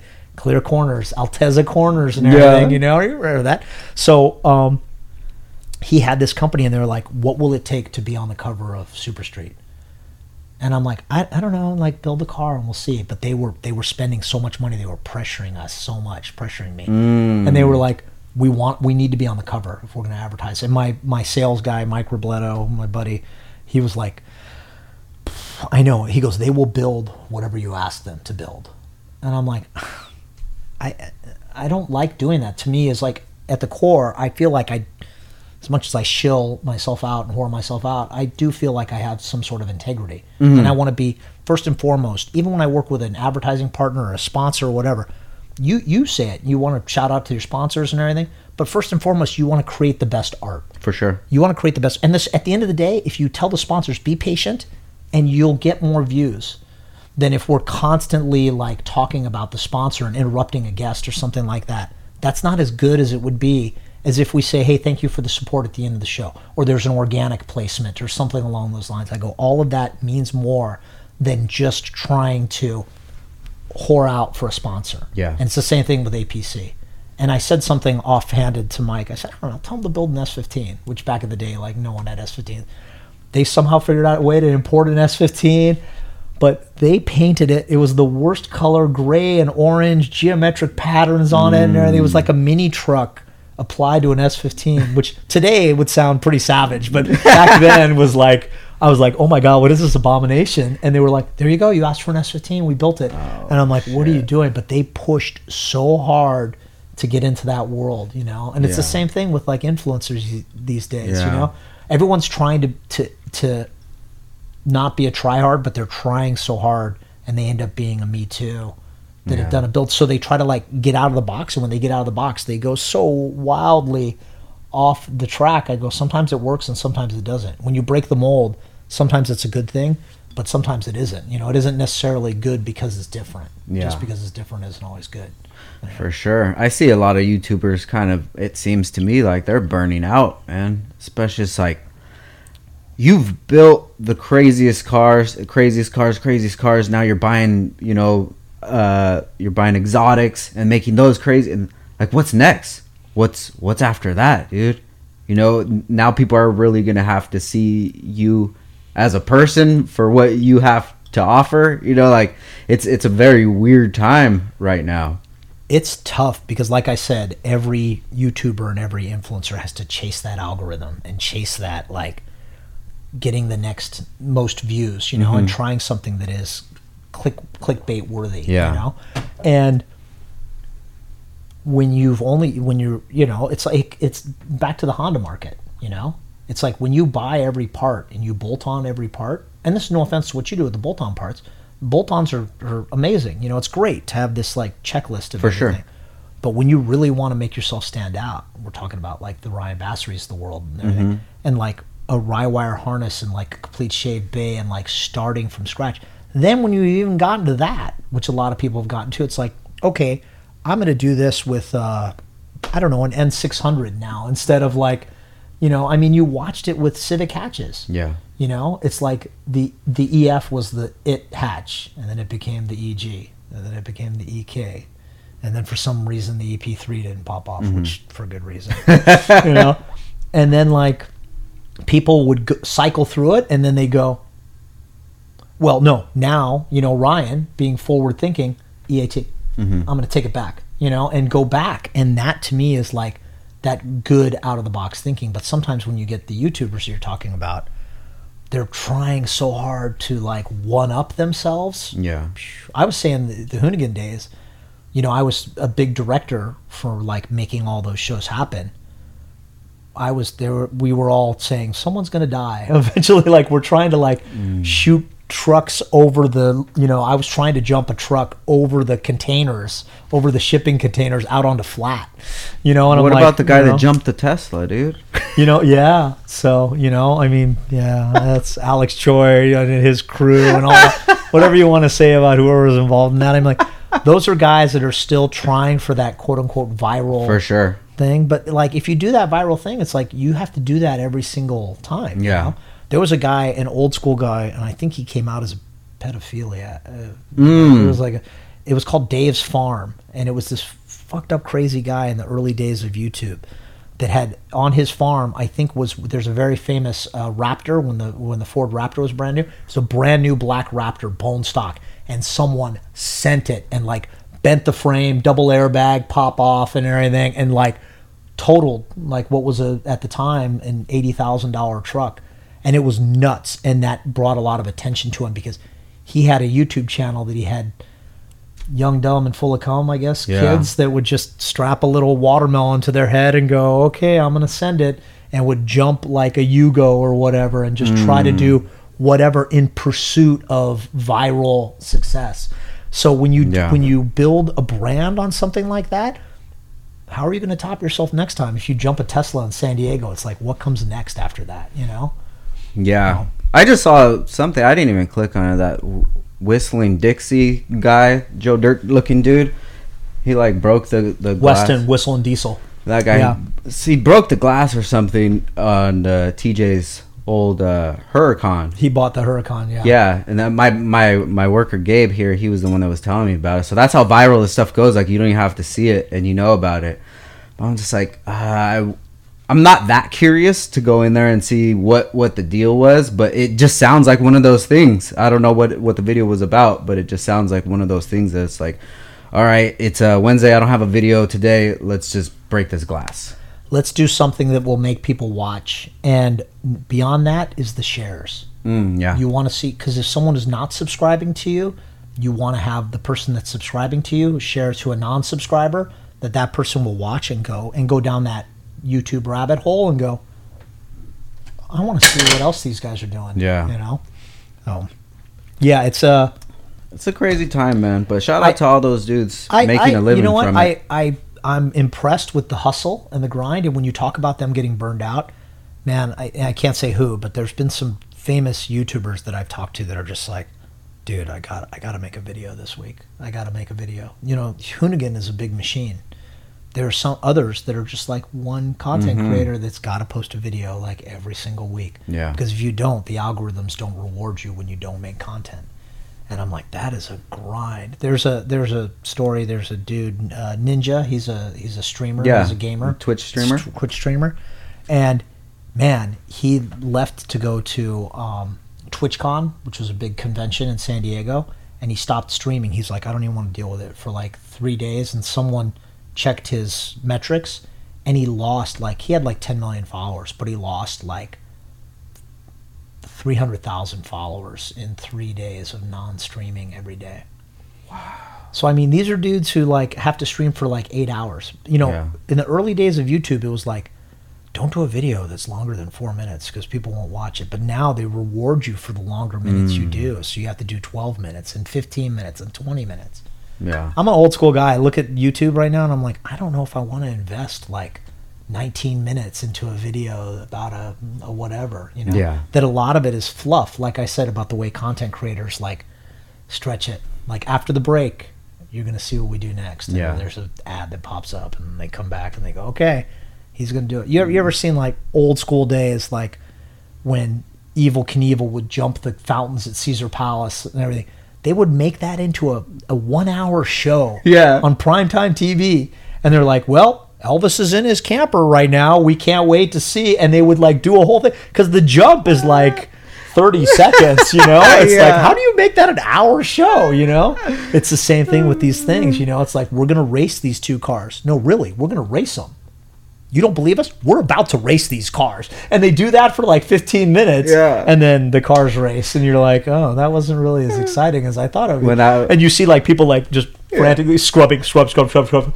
Like everybody, like we all joked when we were in Hoonigan, was like the, my, our entire life is us going, you know, and then like, ah, let's see the car race, you know. And yeah. like, you know, because people don't want to hear that shit. You know, they're like, yo, they're like, what kind of engine is in that thing? And they're like, uh, we talked about it. And they're like, oh, I didn't watch it. I just scrubbed through to the to the jump. I'm, I'm you know? guilty, bro. I'm guilty of that. Usually when I'll see something uh, like uh, I'll search videos for the B M W, and I'm just like, oh, what what would my car do against this car? Oh, let me look it up. All right, B M W versus this car. B M W right, then, versus and then this, this yeah. one. Dude, one of them that I saw, it wasn't the B M W, but it was a, it was a, a Trackhawk, a Urus, and a Hellcat Durango. Oh man, who who do you think got yeah, it? Dude? Exactly. Wh- which one do you think won? Hellcat, Hellcat Durango, Lamborghini Urus, or the Jeep Trackhawk? I give it up to the Trackhawk because I think people would mod the fuck out of a Trackhawk. No, I think they were all stock. Oh, oh, stock. Yeah.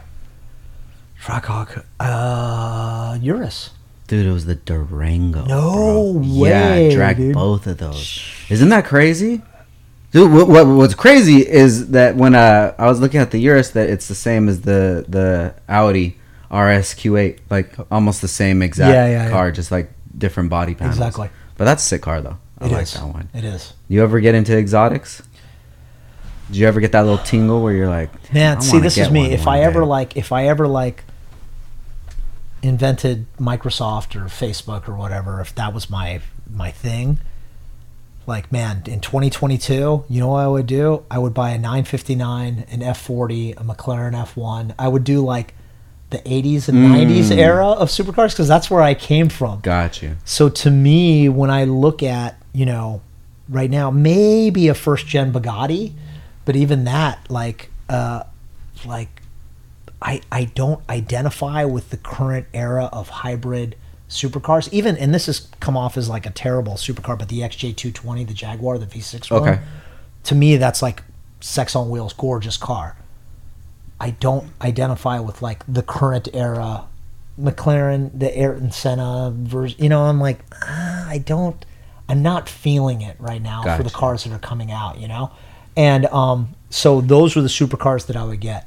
And if I if I couldn't get supercars, like right now the F forty is having its day in the sun. It's probably like, I don't even know. I I want to say, like, for a good example, F forty, I think there was like three hundred ninety-nine of them, and it would go for like maybe like four million, you know. And so, okay, at four million for for an F forty, I'd rather almost rather take that four million and buy like four million dollars worth of shitty Hondas and Toyotas and everything, and like and a lot, and just, just have them there. Just have like a, you know, like, okay, I'm gonna, you know, fight, like L J's car just resurfaced. I'm gonna restore the Field Civic, you know. I'm gonna take, like, Steph has like told me, like, I don't know if this is in confidence, but I'm just gonna say it because I've been drinking. But he's like, I'm like, yo, dude, are you like, you should get it to fire up. I, every time I go to a shop, I'm like, you should fire it up, Steph. And he's like, he goes, I need like a laptop, and I don't even, there's no E C U that works with it these days. He goes, I would cut it up if it, if unless someone wants to buy it from me. He goes, I don't even care about that car.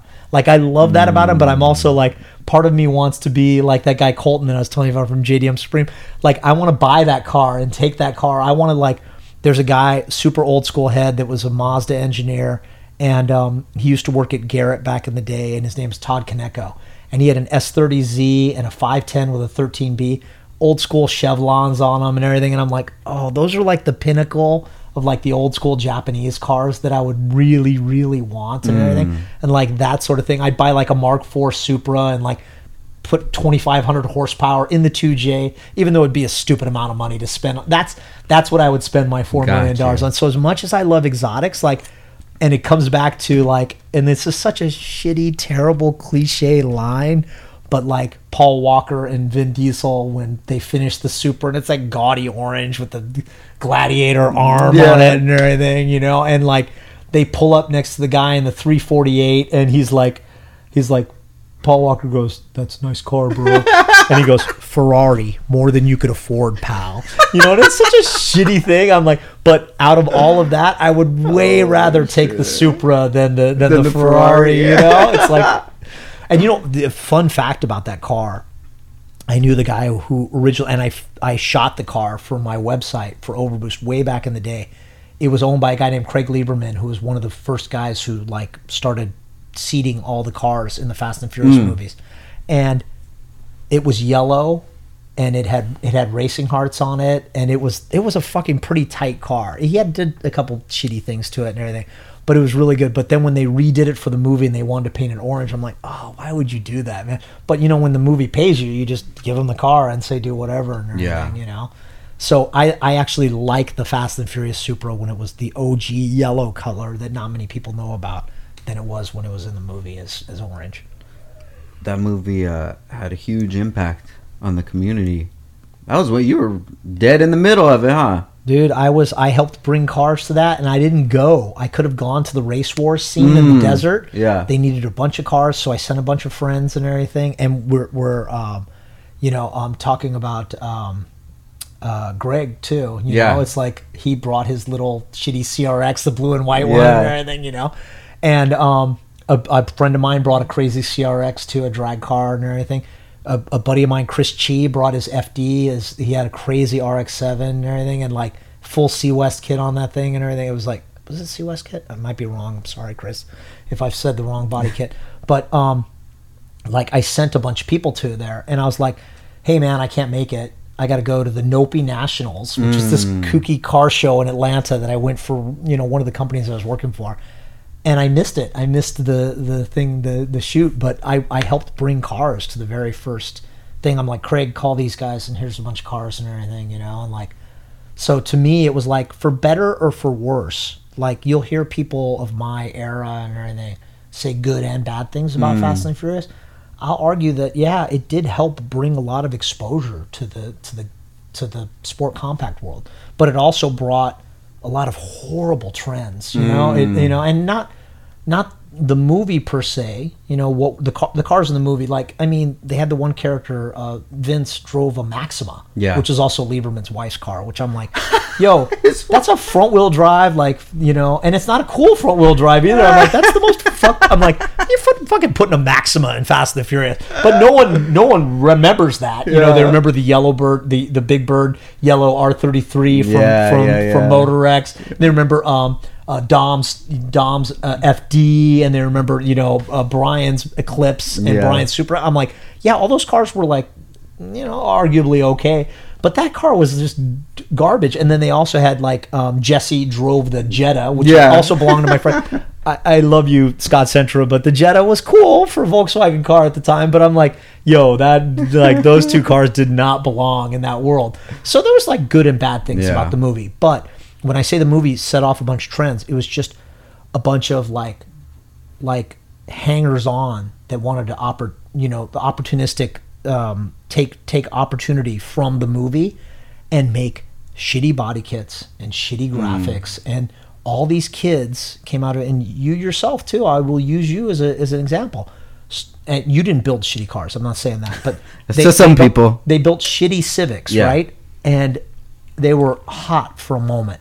Girls would be like, "Ooh, I like that. He's got underglow on." Oh that's shit! Like, that's the shit, you know. Yeah. You know, and then they would, they would, they would. Oh, look at that car! It's painted like a Skittles. You know, it's like I like that. You know, but it quickly faded from the limelight to where, like, if you show up with like a Civic with a combat wing, like in college after you were rocking it in high school, college girls would be like, eh, "You don't yeah. drive a B M W." And I think that's what popped off the whole Euro trend. And look at you, you went from Honda to B M W. Yeah, you know, it's for like, sure. So it's like people were like, do I want to be seen driving in a little like shitty Civic with a shopping yeah. cart wing and a fucking fart can exhaust? Or do I want to be seen in a B M W with a dine-in exhaust yeah. that sounds cool and it's tastefully lowered and the wheels are, and boy, everything's more expensive. But, you know, this is what I want to do to step up my game. Because at the end of the day, guys are just trying to get, you know, girls to an extent back in the day to yeah. like them.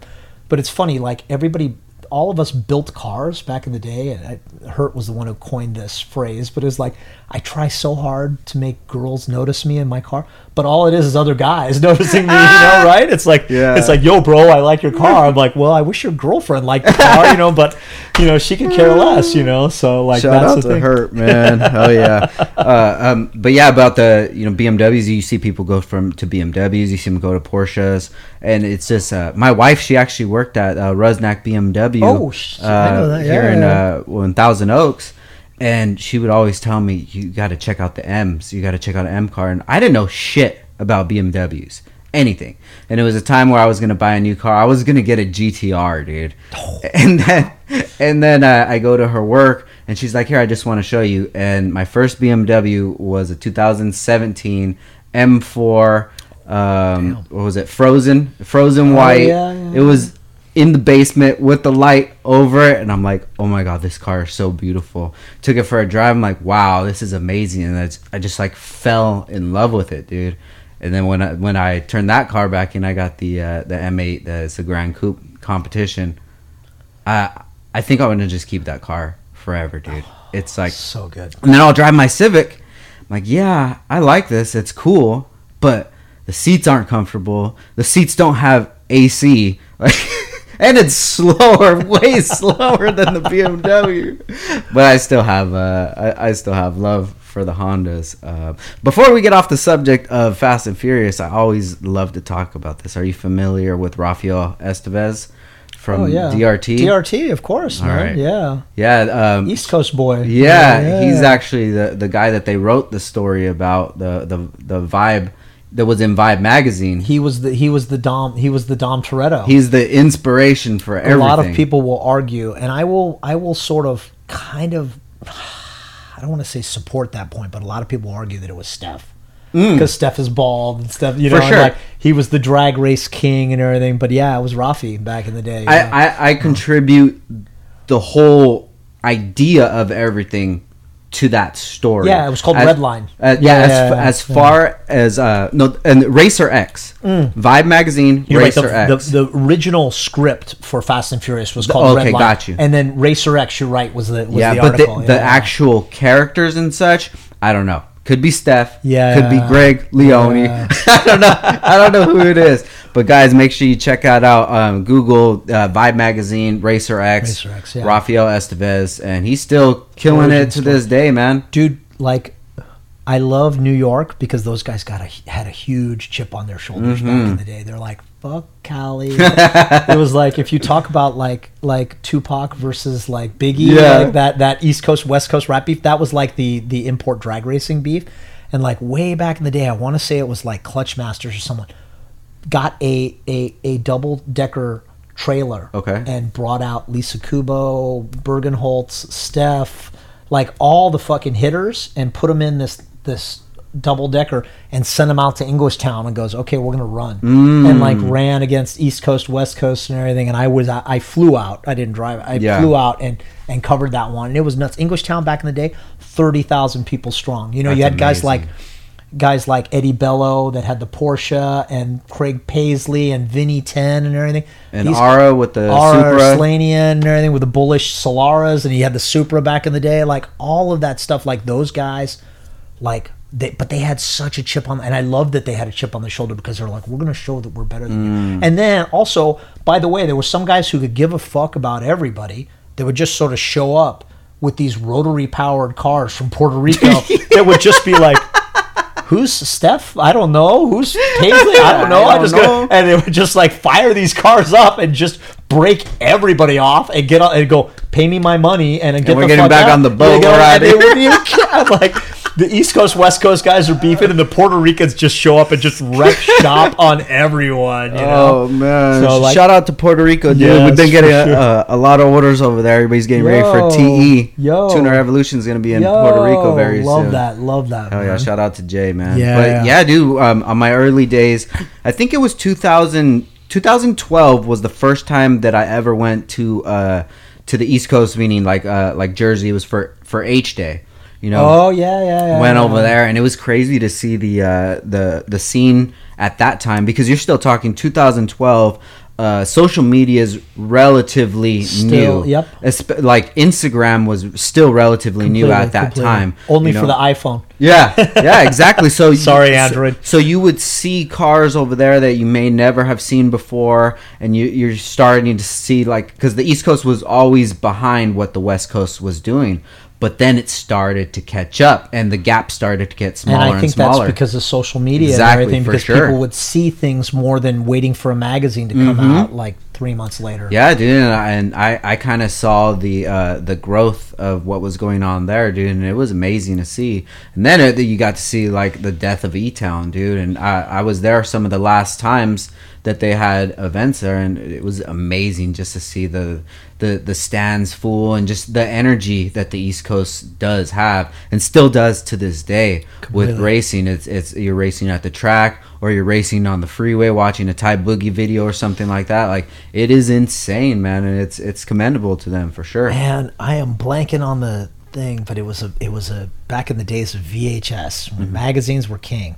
They had a V H S, and there was a dude named Dotto that had a yellow E thirty-six M three, and he would bomb through the East Coast, and they would do like these outrun style videos and everything. And they were, no, don't try this at home, all that shit and everything, but please do not do this. But it was so nuts to see this guy just like straight up do donuts in front of the police and just take off. Oh shit! You know, and just like egg them on to chasing him. And it wasn't even really a modded. It wasn't like a thousand horsepower or anything. It was just like a crazy M three, and yeah. he would just like go for it, and they would film him, and there was people in the car and everything trying to film it. It was nuts, man. So the East Coast guys like had a different different thing about it. I mean, yeah, you're talking about like the freeway runs, and everybody talks about out here in SoCal, like Maria Street and Sylmar mm, and like yeah. the O G like eighties days and everything. And um, that was cool, and it was crazy, and it was illicit, and someone would fire a gun and everything, and everybody would run, and the cops would show up, and like all that stuff. But it was a quarter mile, and you'd start and finish, and everybody, there was a couple incidents and accidents and injuries, and you know, yeah. and like stuff would happen, but it was a quarter mile. But in the East Coast, they'd run on, they'd do highway runs, mm. and they do like a crazy, like almost like Wangan style, like two mile kooky loop or point mm, to point. Right? Got you. And that's where Eddie Bello made his name and all that stuff. And you just, some of these crazy highway races. And I remember there was a, a guy, I, I can't say who, he works at Hoonigan now, but he claimed that he goes, he goes, yeah, you're good friends with Craig Paisley. And I'm like, yeah, I'm like, he's one of my asshole buddies and everything. And he goes, he goes, yeah, I remember one time. He goes, we were at the street races, and Paisley brought his famous Supra. Paisley did a back-halved Supra before there was back-halved Supras. And he he brought his Supra out of the trailer, and it was a fifty thousand dollars hit. And Paisley won the race, put the car back up on the trailer, and, and drove away. Oh, wow. And I said, yeah, I just heard a story about you. He called me that day, and I'm like, hey, it's funny, I just heard a story about you. And he goes, he goes, yeah, that never happened. You know? Oh, shit. He goes, I wouldn't take my car. He goes, he goes, I wish. He goes, I wish I made fifty thousand dollars drag racing. He goes, yeah. And Paisley's not a bullshitter or anything. He's like, yeah, no, fuck they're, that, they're from two different universes. Yeah, exactly, yeah. exactly, exactly. You know? It was like it was like it was like an alternate universe and everything in the canon. So uh, I really feel like we're in a different universe, dude. Sometimes you think so? Yeah, for sure. I think ever since two thousand twelve, something something definitely happened, and we we switched over into a different universe. For me, I feel like, um, you know, there's there's been a couple different, like, what you'd call, like, a paradigm shift or, like, a radical mm-hmm. revision. It was the it was the Fast and the Furious in two thousand. Definitely, like, set the tone to go someplace. And then it was also, like, and maybe you're right. Maybe it is two thousand twelve. But I think the onset of social media also flipped the script. Yeah. And then again, we're we're maybe we're experiencing it right now with the pandemic and everything, and like there's a kind of a new world order going on. Very weird time, you know? Man. Yeah. You know, I was thinking about this. Yeah, this is like totally switching the subjects, but that's what this podcast is all about, dude. We're just talking about whatever, dude. Is that when when stuff started to get crazy uh, early to twenty twenty, like it really started to get crazy when Kobe passed away. And one one thing that I was thinking about was, what if somebody somebody causes so much sadness in the world that ends up switching switching I don't know universes, uh, uh, consciousness, something that caused everybody to to go on a different path in or a different universe. You're talking about the butterfly effect. You know what that is? Yeah. The, yeah. So like if somebody travels back in time and you c- kill a butterfly, it's like, and then you go back into the future again, and you've just changed, the whole world is different. For sure. So without time travel being a factor, like if that butterfly dies, or if that Kobe dies, or that pandemic happens, like what would that cause? I mean, it's nuts. If you look at right now, when when COVID hit and everybody's like, that's it. We're done. The world's going to collapse mm-hmm. now. We're not going to have, you know, it's it's Bitcoin and everything else is done. But it became it came to pass that like the, the hyper wealthy and also the stimulus money funded people to do what they wanted to do mm-hmm. without getting out of the house. So you can't take a vacation with your kids if you're a family person. But so you have all this money. I was going to spend fifteen grand on a vacation with my kids. Oh, I'm not going with my kids anymore, so now I will put fifteen grand into a supercharger on my Mustang. Mm. Or I will put fifteen grand into uh, sh- new shutters for my house. Or I will put fifteen grand into building a gym in the downstairs. So it became like personal improvement in terms of fitness, housing improvement, and car improvement. And those industries soared. And Amazon and all those saw record profits. Right now, we're in a, like the, the gas crisis is nuts. But what people aren't realizing, what people aren't talking about, is the ga- the the petrochemical companies are making more money now. They're posting record profits. If you're posting record profits, but we're feeling like the worst prices ever, what's wrong with that picture, mm-hmm. you know? Yeah. So when you have those like massive paradigm shifts, they happen in a place where someone will always capitalize on it. For you know? Sure. And when you capitalize on it, you actually continue to cause that shift to happen, you know? So it's a, such a bullshit cliche thing to say, but it's like the way money makes the world go round. It's like wherever the money goes, that's where everything starts to yeah. kind of flow and, and, and follow. And when you say alternate universe, I think that's the thing that we're experiencing right now, you know? And the other thing is, is like, I hate, again, hate to say hate, but I really don't like talking about politics, but I follow politics very closely. And no matter what side you're on, right or left, I think what people need to realize is they're pitching us to, pitting us to be against each other mm-hmm. on each side of the aisle, right and left. But what we don't realize is it's not about both sides of the aisle. It's about us in the aisle and those that are in the expensive seats in front of us, facing us yeah. and talking to us. The people in power. For sure. And they're doing that to go, oh, let's let them talk about abortion or yeah. guns or something else while we make record profits and we make money, and the gulf between the haves and the have-nots. So ra- instead of right and left, it should be have versus have-not. Mm. You know, and that's the big thing that's going on. It's like right a class now. War. I don't think it'll ever get to that point as much as a lot of people will argue that it could, but that's the way it's trending towards, where they're just trying to make the, the, the have-nots fight against each other, against right or left, when it should be the have-nots looking at the haves and going, this is ridiculous.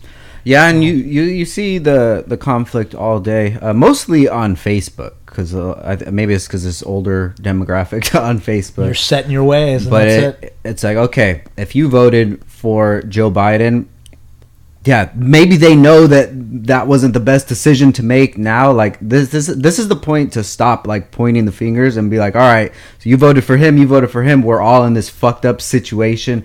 Like we need to do something and we need to get together. But I think that that, that has so much, so much ego and pride in it that that's all the satisfaction that they're looking for, was like, all right, you were wrong. Okay. Yeah, you're wrong. But that's it. That's the only satisfaction they want to get to. And right now it doesn't matter who was right and who was wrong. It's just, these are the cards that we're dealt right with right now, and it's a very weird time, man. It is. It's definitely like a very weird time, and a lot of people will say this is the worst crisis we've ever incurred between two different political parties. It's like, it's so, there's no convincing one side mm-hmm. or the other, and they're so far apart. They've never been to. We haven't been to let's agree to disagree in a long time, yeah. right? Some people say this is the worst it's ever been. I'm like, has it been the worst it's ever been? Because we've had slavery. Yeah, and for we've sure. had a civil war, and we've had like, that's kind of the worst it's ever been. So in modern era, it does feel like we're drifting apart and everything, but we have to recognize this. It's not the worst it's ever been. I hope we could come together for the future, but it just, it bums me out because a lot of the have-nots that are on one side of the political fence are saying, this is what we believe and it's got to be this and that. And I'm like, that's not going to help you in the long run, you know? Yeah. What's going to help us is like, I, I, you know, not to like, again, not to get political, but like to like the, the, the taxing structure right now in the United States is so fucked up, you know? It's like there are people that make so much money that they pay less in taxes than what you and I pay yeah. in terms of a percentage. Because they're smarter than us and they're wealthier than us and they can build shelters beyond what we can. If everybody paid their fair share, we could have, you know, subsidized university, subsidized healthcare, all of that, which they make us argue that, oh, that's socialism and that's bad. There's autocratic socialism, which is bordering on communism, which is terrible. You know, but the socialism that we're talking about is every other first world country enjoys that. In Germany, they in Canada, they have healthcare and everything, and it's not even a thing. Yeah. Meanwhile, if you don't have healthcare and you have to get a prescription med, you're looking at like one hundred seventy dollars for a bottle of pills. I'm like, in what world is that okay? How are we the first world country, the leader of the world, and we're paying one hundred seventy dollars for pills? We're the biggest consumer of all this, all these pills, but yet we pay more than everyone else. But because the haves don't want to pay their fair share in taxes. And when I say fair share, I mean if everybody just paid ten percent of their income, it would be fine. But they're like, my ten percent is millions of dollars to your ten percent that's dozens of dollars. Not yours, but yeah, yeah, maybe yeah. mine. You're doing better I, than I, me, Frank. I wish it was dozens. So like, you know, our ten percent is much less than their ten percent. They're like, For I don't, sure. I don't, I have privatized healthcare. I send my kids to private school. I'm like, yes, but how did you make your wealth? Did you make it on the backs of people that mm. work for a company mm-hmm. of yours? Those company, those people need that healthcare. They need that public schooling. All of us use the roads. All of us use the fire department. All of us use the police department. I'm like, everybody is, you know, if we, I wouldn't mind paying a little bit more in taxes if everybody got their fair share out of it. Or you if know? you knew where it went to. Yeah, exactly. That's the other thing. When you get with the government too, you know, they're like, oh, well, X lobby or Y lobby is going to pay me this much to get me elected and put me in power. So I'm going to I'm going to enact laws that support their mission that may not be the best for the future of the country. Mm-hmm. But for me, I get paid. For sure. You know, and it's like, so it's a huge, huge problem, and it bums me out, especially as I get older and I start thinking about it. I'm the guy on Facebook that's like doing the rant and everything, yeah. So it's like I, I try not to be, because I'm like, I try to be progressive and I try to understand what every side is thinking. I try to watch like all levels of news and educate myself and all different facets of, of information that I can ingest, because everyone has a bias and everyone has like a way that they're going to report something. And I do the same thing with cars. When I see something about a car, I want to see it, or I want to see something in the space, or I see a product, I hold my judgment before I hear someone say, oh, that's terrible, or that's the best ever. Mm. You know? And it's like you have to you have to know that. And it's like if you come back around to like cars, where we're, we're like really talking about, it's the same thing. It's like the companies that don't have money that build a great product are suffering against the companies that just build like a Me Too product that is maybe not as well designed, not a lot of not a lot of investment in research and development, and not a lot of investment in making it work and making it fit right yeah. and making it benefit the, at the end of the day, when you talk about making art for your fans, same thing, making a product for a consumer, that's your art. And you want them to, to be happy with what they're getting. For sure. And if they're not happy with that, they're getting something that is like a, a shitty knockoff, but because they fell for the marketing involved in it, you know, it's that big lie. It's mm-hmm. the same thing that's politics. It goes everywhere. It's, it's like that. You have to be careful with what the media that you consume, the products that you buy, everything about your consumption here is all warped. And you have to watch that carefully. Yeah. You know? Now, uh, I heard you mention earlier, it was uh, you said that uh, there's no original ideas. You know, you just mentioned knockoffs. And that brings me to the Honda community, which is guilty of all of the above, and a lot of these uh knockoff companies are companies that don't have any creative ideas. They'll just steal it from somebody and kind of just follow a, a cookie cutter platform. Like, why do you feel that that's so accepted in the Honda community? Oh, that's easy. It's, it comes down to cost benefit mm. analysis. You know, it's like if you look at, I said Brid seats, but we'll say anything, body kits. If you look at like C West body kits back in the day.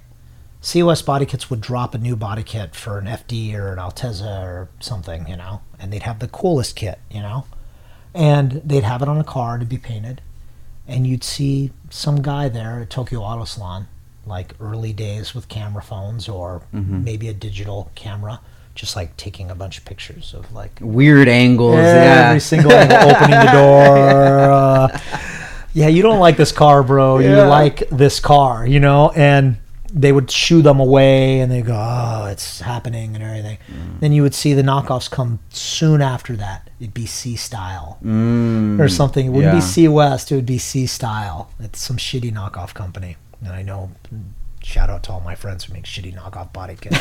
You know who you are. And um, the C-West kit would be, you know, back in the day, you know, like thirty-five hundred bucks for a C West kit, and you got to import it. You got to send it to some importer that's importing C West here in the United States. And you have a beat down old I S three hundred that you want to like put a body kit on. You're like, God, I want that C West kit. Mm-hmm. And you see thirty-five hundred dollars, you know, and you're like, oh man, I can't, I can't afford that, you know, because I still got to get it painted and everything else. But then you see C Style from another company that's selling it for like fourteen hundred dollars, and you're like, fourteen hundred dollars, holy shit, I can afford that. Mm-hmm. So you go to the C Style kit, you know, because it looks the same.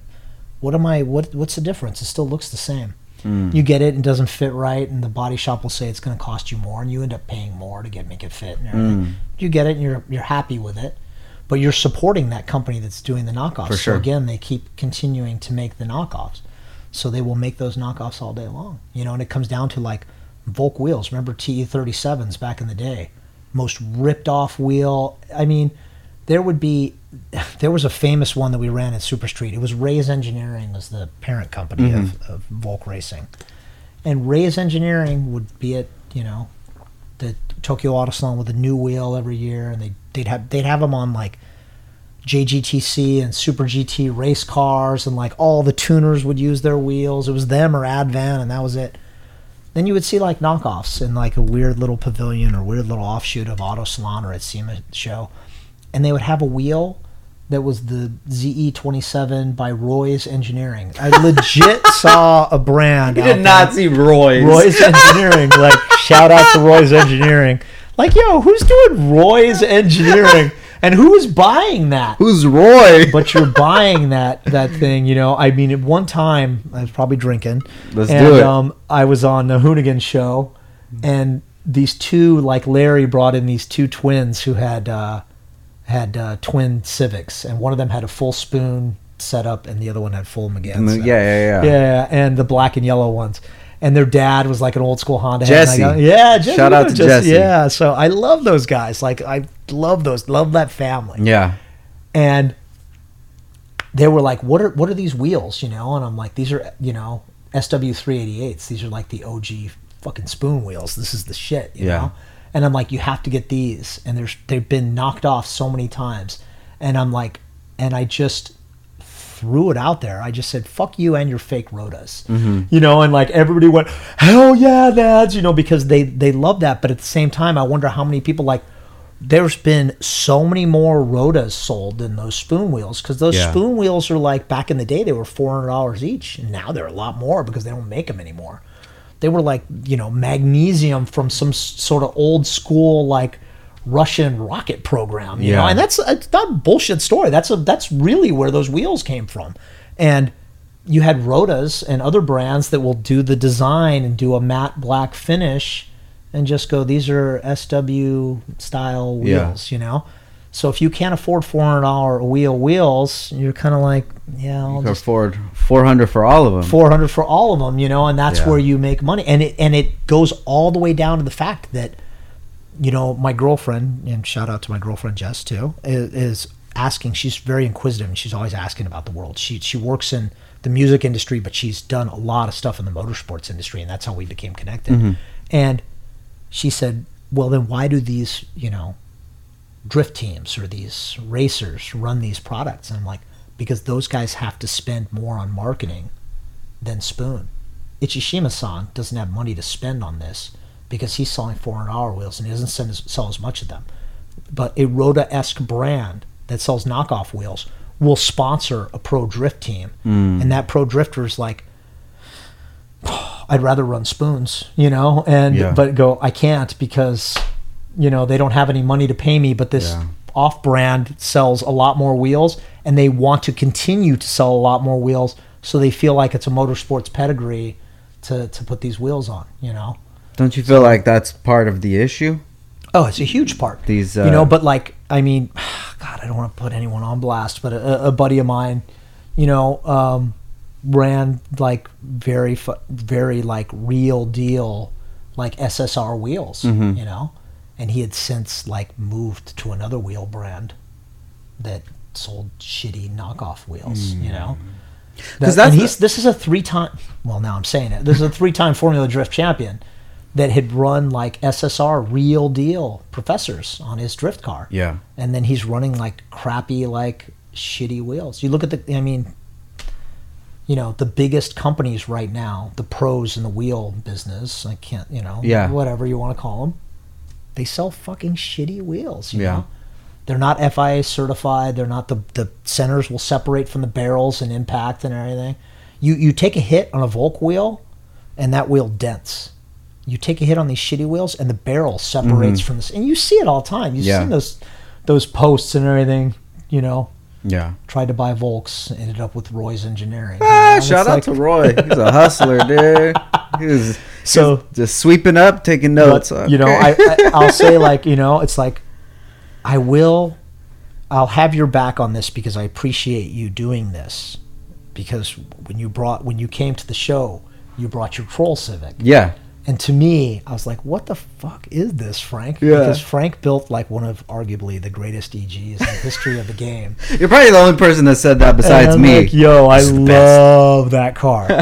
And I'm like, bring your car. And he's like, okay. And then Frank shows up and I'm like, what? This is not the car. You know? So you brought the that the the, the E K. The, the, the, the E G. The, heavy, the E G. Heavy in the Streets E G. The Heavy in the Streets E G, the gray one. Yeah. That had Lambo doors. Mm-hmm. It had underglow. It had the, the, the Cash Money Hydro Dip fender liners and everything. Yeah. It had the Autometer Monster Tack. Yep. It had the nitrous bottles. I mean, it Purgers. was like, it was like the Purgers. It was like the ultimate troll car. And I was like, what? Uh, Frank, you're like, you're the tastemaker. What are you doing? It was like a throwback to everything that was, I don't want to say wrong with it, but it was emblematic of the early two thousands, the Fast and the Furious era, where everything just got bigger and better and wilder and crazier and, you know, Lambo doors on everything that's not a Lambo. And you said, I built this car because I'm tired of haters and I'm tired of the people who hate on people. Build your car and have fun with it. This is a car I want to have fun with it. Yeah. And I loved that reasoning. To be like, don't hate on people for what they do to their car. And you know, we're all guilty of this. For sure. We've all been at a meet and, oh my God, check that news. Yeah, yeah, yeah. You know, and like, you'll look, and when I've judged shows, people are like, nah, let's check out my car. And I'm like, yo, that's cool as fuck. But I'm like, oh my God. You know, I'm like, it's a Combat grill, you know, that yeah, old school yeah, yeah. chain link fence grill. I'm like, what the fuck, bro? But you don't want to say that to them, but at the same time, you don't want to not support them. And I appreciate what they're trying to do. But if you don't have the money to do it, maybe think about another game. But I think there's there's a place for all of this. Mm-hmm. Unfortunately, some of those knockoffs come at a cost to businesses like yours that build legitimate, real deal, quality parts that get hurt by the knockoffs. That you either have to lower your prices to compete with them, where your products cost more. Mm-hmm. Your cost for their product is more than what they're selling on their retail. Yeah, you know, it's like, how do you compete with that? I don't know. I don't know what the answer is. I know that me as a as a as a fan and as a a long time uh, member, or if you want to call it, of this industry, will say I believe that there's there shouldn't be a place for them, but unfortunately there is. I'm hoping, like, you know, I'll, I'll just say it, like N K wheels, not the best wheels, but also not the worst wheels. Yeah, they're they're a quality, affordable wheel. Titan seven, shout out to my boy Eddie Lee, like making Hell a yeah. good. You know, forged wheel that is not quite a Volk, but more affordable for the everyman. You know, it's like those brands are making, you know, making moves and making things that can be a viable option for you if you can't afford to get the Brid seats and the Takata harnesses and the, you know, yeah, the whatevers. No, you know? I feel you, dude, and I really feel conflicted too, because I, at one point of it, I feel like when I built my Civic, like, yo, build whatever you want to build. But then on the, the opposite side of it, as being a, a creative, you know, I don't look at what we sell at Downstar as, oh, this is just something I could make money from. This it's literally a, like pieces of artwork that we've put up. So I always say, when you're like, if you're drawing a picture, you have a pencil and we're giving you all the colors that you want to create whatever you want to create. So th- th- these are the things to help you get to your, your final vision. And it's not even more to like the competition or the knockoffs that it, it really has an effect on the business, but it's kind of like it, it, it bothers me in a way that, that I have so much love for this community, and then just seeing it so accepted, like on, uh, you know, like you're saying, Formula Drift guys, a, a big influences in the community, or these big YouTube channels, and oh, this episode is brought to you by right. Bang. I'm not even gonna say the name of the company because I don't want them to knock our stuff off, but it's like, I lose so much respect for these people because you're supporting somebody who literally stole somebody's idea. idea. And it doesn't matter to most people because they've probably never had an idea Completely. that they've created something and, and it's and it's done anything. It's taken off, it's sold, or what have you. But when you do those sort of things, when you when you do something that has maybe been done before, everything's been done before, oh, but maybe not in certain demographics. And when somebody does something in a certain demographic and then someone else sees it and they knock it off, and then maybe they have more money because their their their integrity level is so low that they'll copy everything, put it on every sort of platform, and sell it for, they're only making whatever twenty-five percent on it, but they're making twenty-five. It's like like you're making twenty-five percent on something, but you're selling hundreds of thousands of them. You're still going to be making money. And now it, somewhere in all of this weirdness, you get a post from Rhoda talking down on another company for copying their completely, wheels. Like completely. What? What? What world? What, do we, what world are we? What? What universe is this? Just we're talking about knockoffs. We're talking about like, the knockoffs, dude. Yeah. I think I think that like it really just bothers me from, you know, a creative standpoint.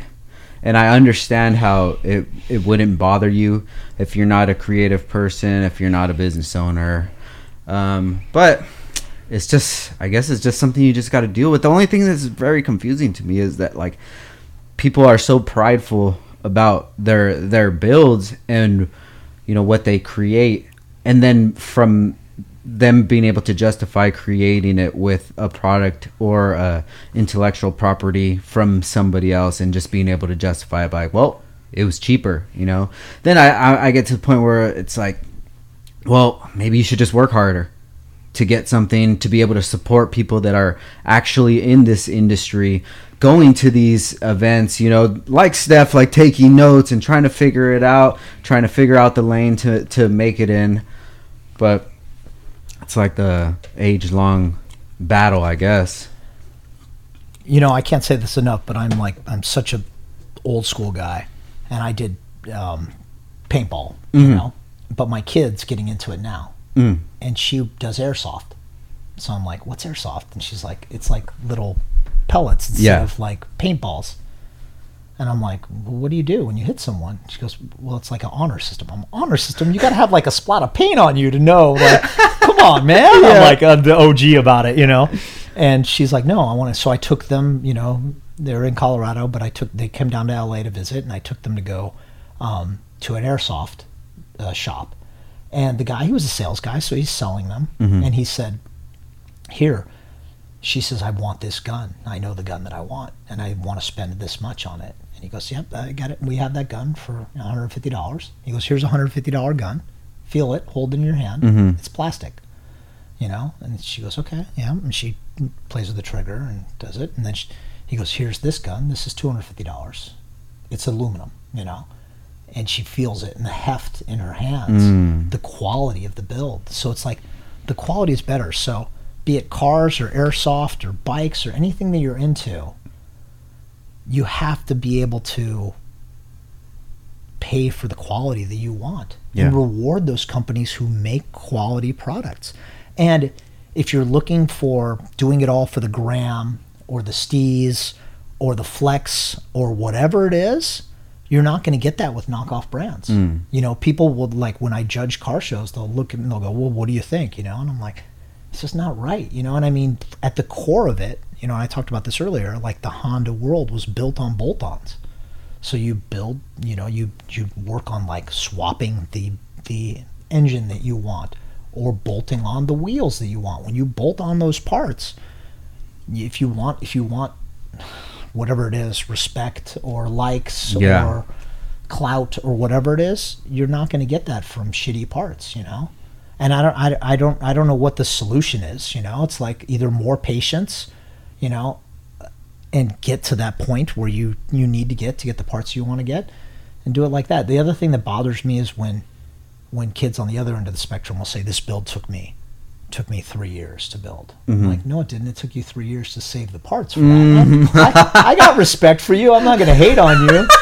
But dude, oh shit! You're working your job, and you, you had to save like in eight months. I'll have the wheels, you know, and in another like I'm gonna do oh. the paint and body. So I'm like, it didn't take you three three years to do a body kit and, and wheels and tires, you know. But I'm not going to hate on that because you're trying to get to that oh, point shit, yeah. legitimately, however you need to do it. And you know what? Like, people who hate on that and go, well, it's not fair. I don't make enough money and I'm not rich like this kid or this guy. And I'm like, a lot of these people I know, you know, uh, you know, I don't want to throw Leon Casino under the bus, but he's not a fucking wealthy man. Yeah. But that guy, like, in, you know, he's got kids and he's a good dad and he supports. He's, shout out to Leon for being an old school B M Xer too. Cause oh, he's nice. Like, he's got his old school B M X bikes too. So he he spends his money wisely on supporting his passions and does it with quality parts, you yeah. know. And it's like, so you could either be like Leon or you could just like get there quick. And yeah. I think, and you know, again, old man rant, but like, today's generation wants to be like, how do I pop off right now? Yeah. How does my car pop off right now?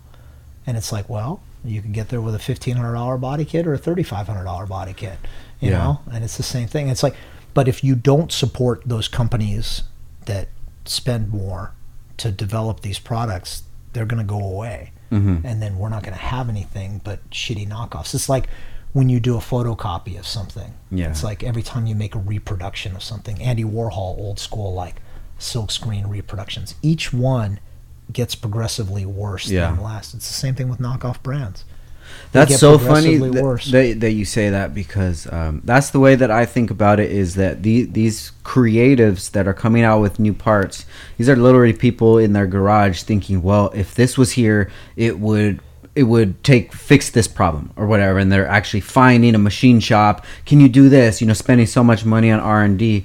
Um, there was a, a brand. It was called um, oh man, I forget. M's um, Matt M's J D M Motors. Um, he he made these uh, these billet. Um, these billet inserts for like a B series, D series shifter, so it gets rid of like the the oh, nice, slop. Nice, you know, nice.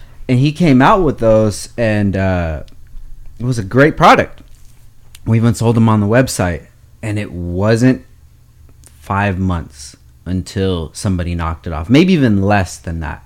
And now you can find that product everywhere besides his website. I don't even know if he still sells it. And then there was another one. Uh, it was uh, it's called a product is called Dino Design uh, Tyrannosaur Tightener. So you know, like the bitch pin on a B series and oh, a yeah, D yeah, series. Yeah, yeah, yeah. So they made actually a billet one. So you you drill out the uh, the stock thing on the uh, the the stock bushing okay. uh, on yep, the yep. the shift yep. the shifter, and then you put that inside, and then now you can just pull it out, and it takes out the slop as well. That got knocked off too. And it's just like, okay, so how many more ideas does this do these two guys have in their head that are actually out there testing products and being like, well, this would be better if it did this, that we're not ever going to see because, you know, somebody just copied it and they're selling exactly. it for like half the price or whatever. You know, it's just, I don't know, then then do you just keep going and be like, you you just don't, that's that's kind of our, our standpoint on it, is like whatever you copied is something that I came up with, you know, six months or a year ago. So you're like six months to a year behind anything that we're even doing at all. So it, that's that's kind of like the way that I justify it, you know. And then in another way too is like like a a human point where there's companies that have knocked us off, and then I'm just like, yeah, but this dude still has a family, has parents that are proud of him, takes care of his wife and his kids, and they're paying for the bills. And if I can inspire somebody to create something that allows them to to live this life of, you know, not have of an entrepreneur, like I, I take pride in that. At least I inspired somebody, you know. That's kind of the way that I I justify it, you know. Completely. I think um you know, I love him to death, but Miles is a good example. Mm-hmm. This guy was making turbo kits before there were turbo kits, for sure, you know? And he did rev hard kits. Yep, rev hard. Yeah, you know. Yeah. And I know he was on the show and everything, and like, but Miles is not a rich man. Yeah. He didn't make a million millions of dollars, you know, on these kits and everything. But yet there are other companies that are making them in the in the turbo. And I tease him all the time because back in the day, man, you ever seen a rev hard manifold? Yeah. You put that on a table and it'd be like, yo, dude. But he was doing his thing, and he was innovative, and he was out there, you know? Yeah. So, you know, I mean, you talk about, like, who invented the automobile. It's debated between Ford and Daimler-Benz and Mercedes. And, but when you talk about that, you're like, well, those two were the companies. No, they weren't. When those companies came out, there were dozens of other companies making cars that are not even there anymore, you know. And I'm not saying whether they were more innovative or not, but anytime you have like a revolution or a move, like look at crypto right now, you know, there's a million people mining crypto, mm-hmm. you know, everybody's trying to jump in on it, but only a few are going to rise to the top.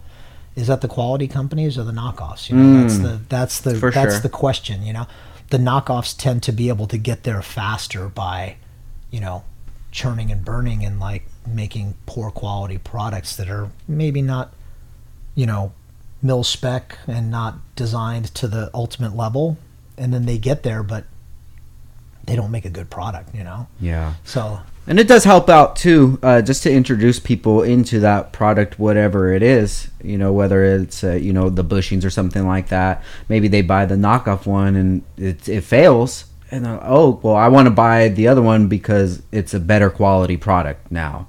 So the better company does end up winning in the end. But, and you know how all this stuff is. It's just about longevity, dude. How long you can stay in here and keep keep fighting, keep on keeping on, you know? Exactly, exactly. I uh, like, for me, when I got, when I was really getting into it, like I was building like mini trucks and everything, and I was ra- trying to, you know, race them or whatever. And I... I went to a, an old school place called Super Shops on Van Nuys Boulevard in the San Fernando Valley. And they had centerline wheels, which were super expensive, and I couldn't afford them. And I ended up getting the Yankees, mm. and I got Yankees. And then I said, what tires should I get? And they said, B F Goodrich Comp T As, you know, and I'm like, okay. I got those tires, and they were good tires, but they were expensive. And then I got my next set of tires, and I went back to get the B F Goodrich, and I'm like, those were like really expensive, you know, and like when they wore out. And they said, oh, we have another company, they're called Fuldas. And back in the day, like Fuldas were like like a cheap, cheaper tire. Mm. And I'm like, I'll take the Fuldas. And the Fuldas, like they, I got nails, I got flats, I got like, you know, they didn't, they weren't good, t- and they didn't, they didn't drive as well. I'm like, I feel like I'm sliding more. I'm like losing. Tr- and I found out that the B F Goodrich was a more higher quality tire. Got you. And I'm like, whoa, I just learned that like, yeah, maybe you save money now, but you spend it down the road. So then the next set of tires, I'm like, I want to do even better than the B F Goodrich. So I bought Yokohama A double oh eight R's, which are these nutty freaking race tires with like dimples in them to measure the wear. They were full blown for autocross. And I got them for like a street driven truck. And I drove, and they wore out so fast. And I was like, these are the shittiest tires, and I spent more for them. But I didn't realize or understand that the reason that I should have bought them was if I was autocrossing my car, mm. or like I wanted the ultimate in grip, but I, I'm driving it on the freeway and back and forth to school and everything. I'm like, nah, that tire sucked. I didn't get it back then. You yeah. know, it's like, so the one thing I could say to everyone is, is do your education and do your research and like look into these companies. And, you know, even it sucks because you can't even go on like Amazon or go on like reviews to see, because everybody's planting fake reviews mm. these days too.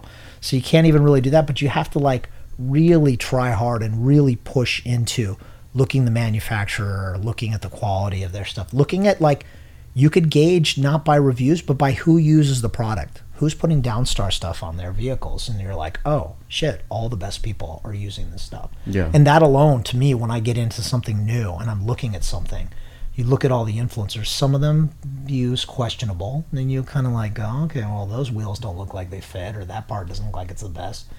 But they're using it, and you'll realize later that there's a pay-to-play element yeah. to it. But if you look at like all the people, like you see a name pop up more and more and more and more, and you're like, okay, I get it, you know. Do your research like anything else, yeah. you know. And I'm hoping that that's what will help stem the tide of, of terrible knockoffs. Yeah, and it could just be that the community is just way too big, so there's just room for everybody. I, I hope so. I hope that's the case. Yeah. I hope where the cream rises to the top, and then there's a bunch of like tier two and tier three and tier four companies. But, you know, those tier two and tier three and tier four companies seem to be taking a lion's share of the, the sales these days, you know. Yeah. Where people just like, maybe it's, maybe it is doing it all for the gram. If it looks good on your phone screen, you're like, oh, you know. People are down with these shitty wheels, you know. Now you you said that trends always uh, always come back. Obviously, they would go. Do you feel like this kind of way that we consume uh, content um, social media and things like that, and just having such a short attention span. Do you feel like this is this is a trend, or this is just the way that society is now, for now on? Damn, that's a really good question, Frank. Um, yeah, you're right. Um, the way we're consuming media is evolving at such a rapid pace, to the point where it used to be books, and then it was magazines, which were condensed versions of books. And then it became, uh, you know, Friendster, MySpace, Facebook post. And then it became Instagram. And then it became Twitter with one hundred forty characters. Mm. They've since gone up to two hundred seventy.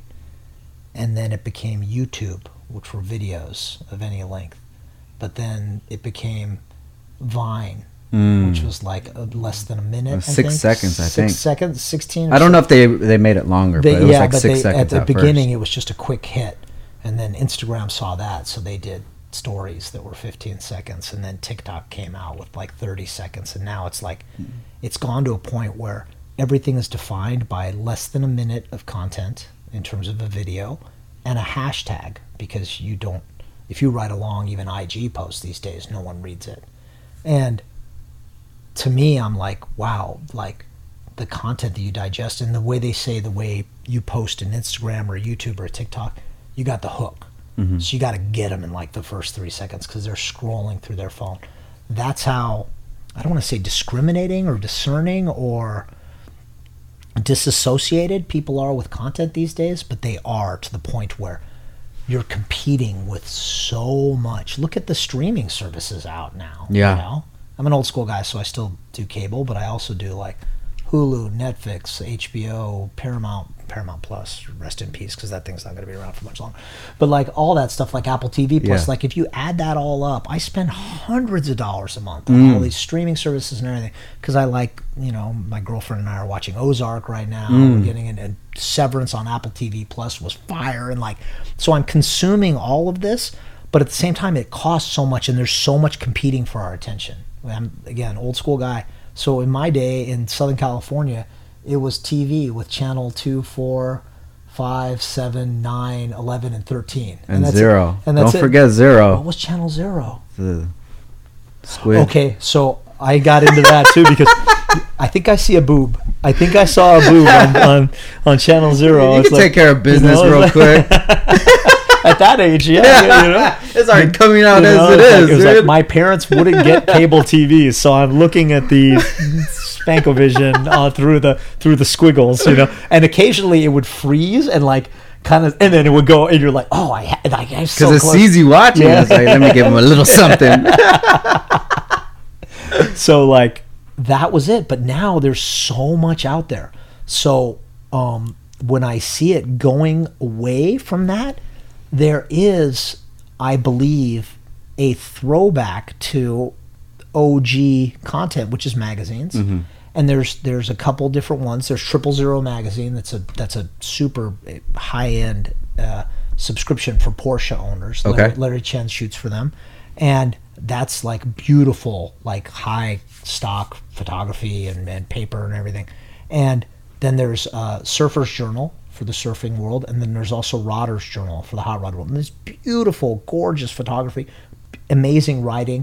And those are just three that I could think of that are coming back. That are like, yeah, we're gonna we're gonna build the best. And back in the day with Super Street, man, our like I had all the Super Streets from the beginning. I was editor for seven years, and um, I had all the Super Streets before my tenure, and I would see them. I had them all in, in my office, and I would watch, and they would like.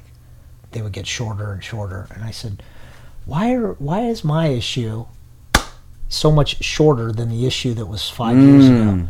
And they said, "Cost." And they go, "You're getting more and more popular, so we shave the magazine down the height because the money that we save in paper costs for five hundred thousand, you know, subscription is that saves us so much money." Mm. And I'm like, okay, I get it. And then I'm like, also, why can I see through the page and the mm. photo bleeds through to the other side? And they're mm. like, again, cost.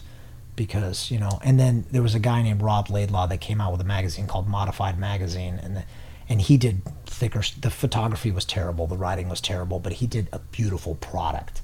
And I'm like, why can't we be there? And they're like, because he produces forty thousand, you produce four hundred thousand.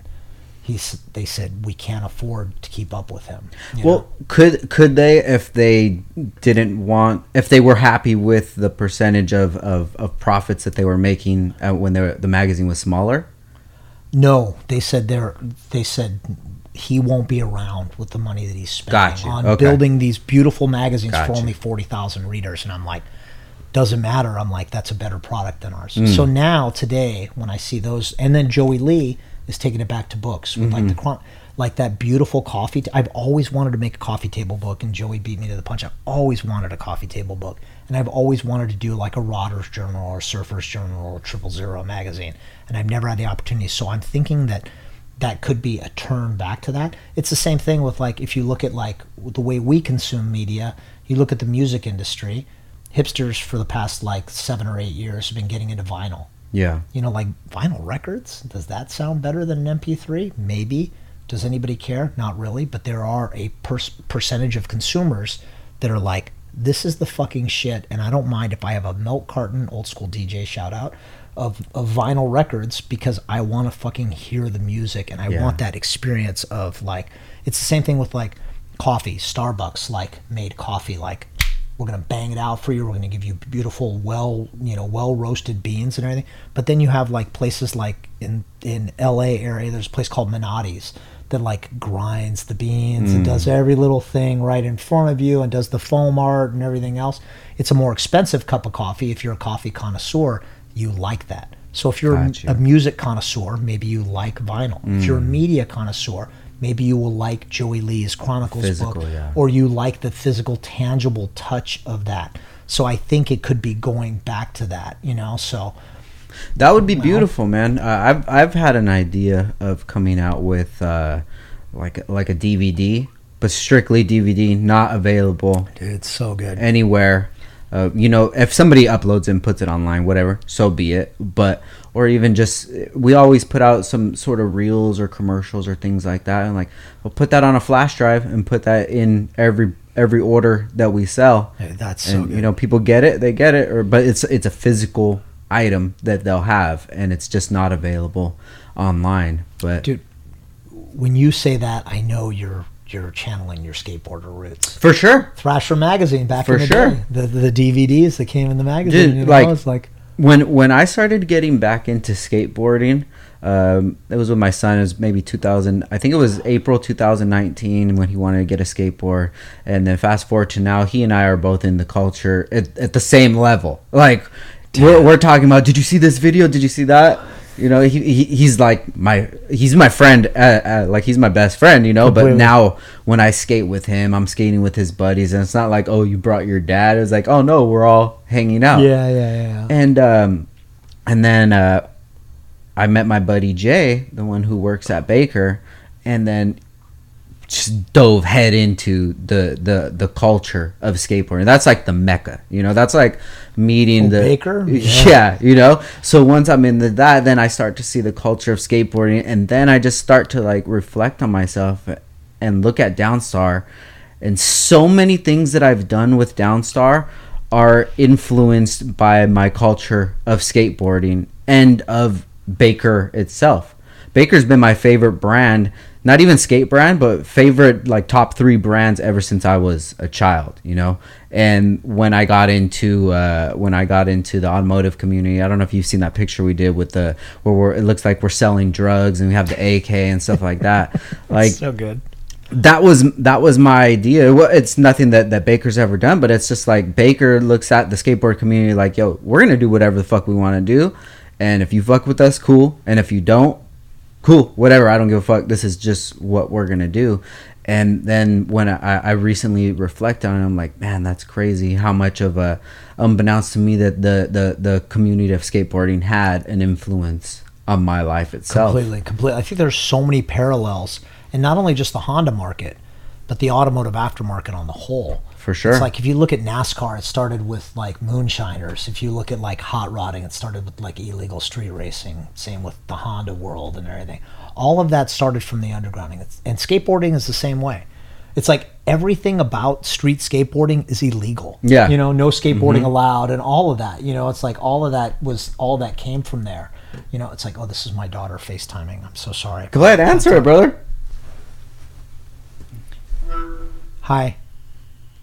Hello. Hold on, I gotta show you something. Okay. Where are you?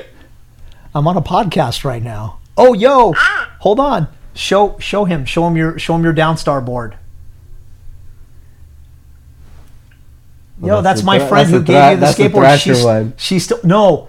She put the Thrasher. Oh, no way. On it, and I asked her, I said, do you want to show Downstar or Thrasher? But she liked Thrasher because of the flames. Well, I'm going to get so you another deck, getting, so we'll getting, put that one right under it. You're on blast right now, baby girl, because you showed the Thrasher side instead. But her Downstar hat got taken away at school. Really? Yeah. Oh, so, no, we'll, we'll get her laced up. What's that? Both of them. Both, both Downstar hats, did they? Yeah. Okay, oh, wow. So I she feel like lives, Young Jeezy, dude. She That's lives crazy. To wear a hat. So can I call you? Can I call you tomorrow or later today? I'm going to yeah. call you back. Everything okay? Yeah. Okay, I love you. I love you too. Bye, baby girl. Bye. Dude, I love oh, that. Oh, thank you bro. for letting me take it. Dude, of course. Yeah. So, and also, I feel terrible because one of the things I always do is I always try to post when I get something. And you sent me, like, Frank sent me the, like, sweetest, like, he saw my kids were skating.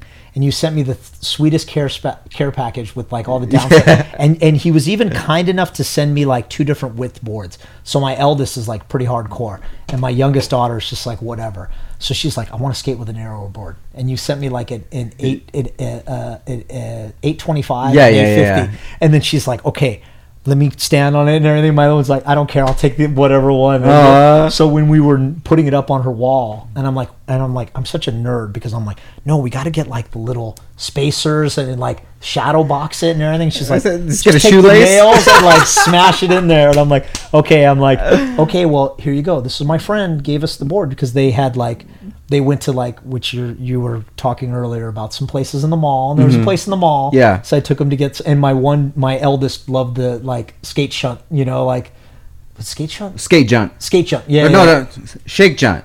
Shake jump. Shake jump, yeah. Shake jump, yeah, the grip tape, yeah. yeah. Like, I, you see that everywhere now. And I'm such an old school guy, I'm like, yo, if it's not a Powell deck, and uh, trucks and Bones wheels, I'm like, I don't want none of it, you know? Yeah. So, like, they're getting into all their own things. So she wanted the, the, the shake jump, and then the other one wanted, my youngest wanted Thrasher. Oh, okay. And I'm like, my heart, like, I love Thrasher from back in the day.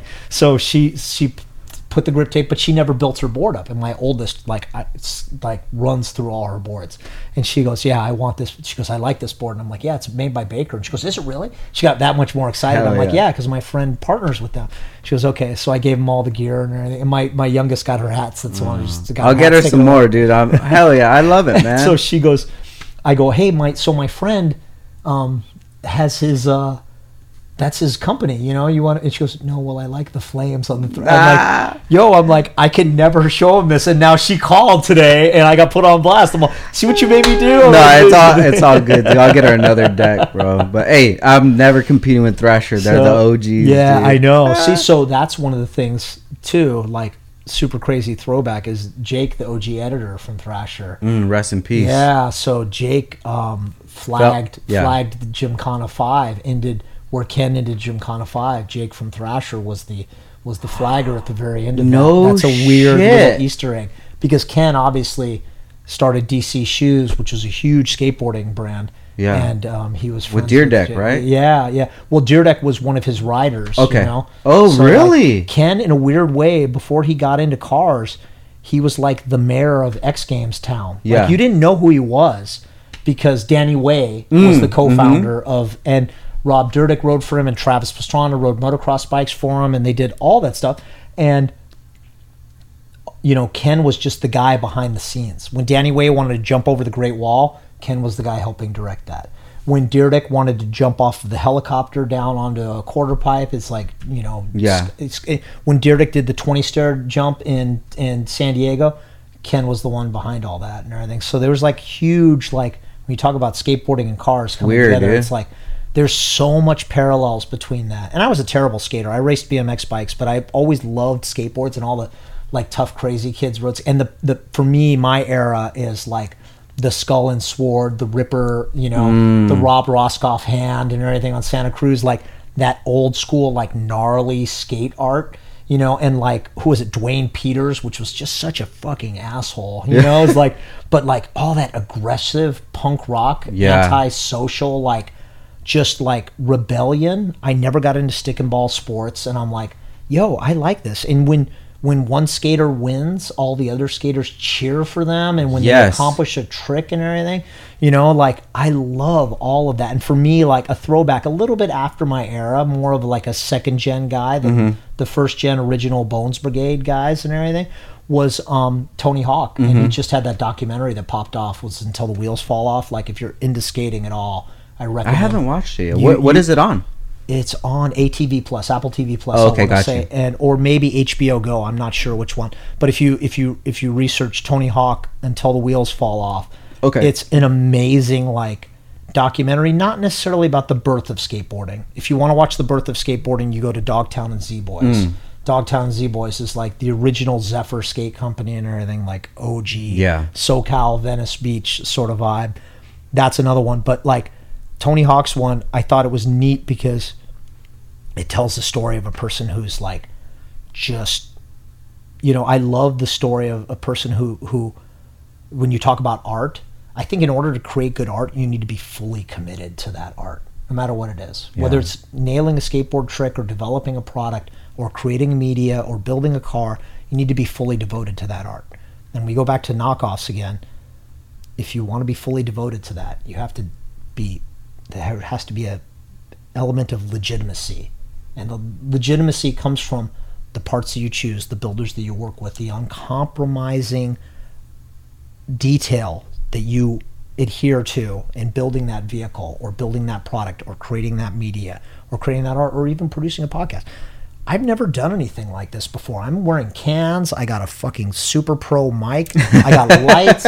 You watch this and you don't think that's that big of a deal, but behind the scenes, Frank has put a shit ton of fucking effort into Thank this. You, bro. And I think it shows. I mean, I feel like I'm on like the news or something. This is fucking fire, you know? Oh, so like shit. Thank you, all brother. of that, like all of that stands. And like Tony Hawk, like the stories, I never knew like how hardcore he was. Like people would say like he would kill himself before he would not achieve a trick. Yeah. He's like, I'm not leaving the skate park until I get towed away on a gurney or I fucking nail this trick, uh, you know? He'd be so tired. And I, to me too, as a wannabe skater, I'm nothing like Frank, but like as a wannabe skater, um, I'm like, I do my little tic tacs and I do my little half ollies and that's about all I got in me anymore. But like, to me, like when I see like oh, skate videos, one of my favorite things about skate videos is at the end of the video, they show all the fails mm. and like people like just wrecking themselves trying to do a ten stair or something, yeah. you know, and they just they just pick up the board and they run back up and they do it again, they do it again, they do it again, yeah, until they get it. When they get it, they barely get it, and the entire set of everyone, all the clique, all the posse, all the entourage, everyone just absorbs the skater. Yeah. To me, I just I I live for those moments. That element of success, achieving your art, yeah. is the same thing. I don't know if you're old enough to remember, but like. Tony Hawk hit the first nine hundred yeah. in like mm-hmm. nineteen ninety-nine X Games or two thousand X Games. Some long, yeah, super fucking that. long time ago. And like the competition was over. He didn't win or lose or anything, but they were going to go to a commercial. And then he's like, I'm not, I don't care if you go to a commercial or not. I'm going to keep doing it. And they kept filming him and everybody watched him. I think it was like seven or twelve tries, you know, that he tried to do. And the E S P N stayed on it God, and yeah. filmed him doing it. And like, dude, you skate. Like, if you don't hit a trick seven times, especially on a vert, you know, it's like, dude, you were getting fucking slammed. For sure. And he went back up and did it every single time until he hit it and he nailed it. He could just, you could feel it, you know? No one at that time even realized that uh, the um, nine hundred was possible. Oh, it was like a myth, you know? And this was pre, like, you know, nowadays, like, people were at Travis Pastrana's place and doing, like, quads quad backflips quad backflips on motorcycles and like yeah. it films and it drops and everybody's like, okay, game over, someone did it, you know. Mm-hmm. So they know. But back then, like, there wasn't a lot of, you know, like ninety-nine, two thousand, there wasn't a, YouTube was barely a thing, and like there wasn't a lot of social media, so people weren't filming everybody across the world going, okay, it's done. Yeah. Someone's done it. Everybody's like, did anyone hit it, or am I going to still try? I'm trying too. I don't think anybody could do it. If you watch people's fail videos, that can almost teach you what they did wrong and maybe how to do it. And you watch, or people talking about it, or, like, dude, today, like, this is another old man rant, YouTube tutorials, anything you want to do on earth. Yeah, like, fuck, what did I do? What was I doing? Just I was looking up how to build a pond in the backyard, and you you type in how to, and then like whatever about Apple iPhone yeah. algos, build a pond, you know, and you're like, whoa, dude, I is in my mind, and they got it. And then you t- and there's like a three minute video or a thirteen minute video. It's for like sure. a time lapse or what? And you're like, oh shit, I got to lay down some plastic first. I didn't know that the water wasn't going to absorb into the earth, but okay, I get that. And if I want to do something more substantial, I got to maybe concrete or mm-hmm. something. And you're like, okay, and here's how my filtration filtration system. I, I didn't, didn't even think I about that. F- what about know, the raccoons? Exactly, you know, you know? Yeah. And then like. You go down that rabbit hole and you do that. So it's become that much easier to learn. But yeah, I don't know what we were talking about, media and how, what, where media is going, but I hope it goes back old school. But to take that crazy long-winded drunken rant all the way back around, I will say that one of the things that I think has been more topical than ever is live streaming. Mm. Even more than podcasting. I love what you're doing, but even more than podcasting, I think live streaming will be the next big thing. And I, it's it's it's kind of doing one of these, you know, for the past few years. Like live streaming is a thing and not a thing, and it's the, you know. But and I also think that um, hybrid events, which are like an event that combines like the ultimate event, like a Honda Meet or something, but also there's a digital element or a live stream element, mm. so that people in Japan who aren't there can experience. And I don't think anybody's ever done that with Tokyo Auto Salon. Tokyo Auto Salon's like a shadow of what it used to be. But I still will say that like a Honda Meet or a Tokyo Auto Salon or like Tuner Evolution or any of those, like I think that there's an element to where you could have a live component, but you could also have something like, you know, what's Pokemon Go, gotta catch them all sort of vibe, and yeah. where people can use their phones to create a virtual experience and then maybe capture Easter eggs that get them into a V I P experience. Mm. And then people who are there I R L just experience the, the the coolness of what the entire thing is. But if you're not there, if you live in Japan or you live in the East Coast or the West Coast and the event is on one side or the other, you can still experience that via a live stream, via di- digital photography galleries that are going up, via Instagram feeds, via whatever it is. And I think nobody's really doing that right now, that are doing like Coachella is like for sure know, like a good music festival, I guess. So I don't know jack shit about music festivals, but like something like that, like there's not an element that's that's rewarding the people. If you're there, you're there and you experience it. If you didn't, you know, you could see the the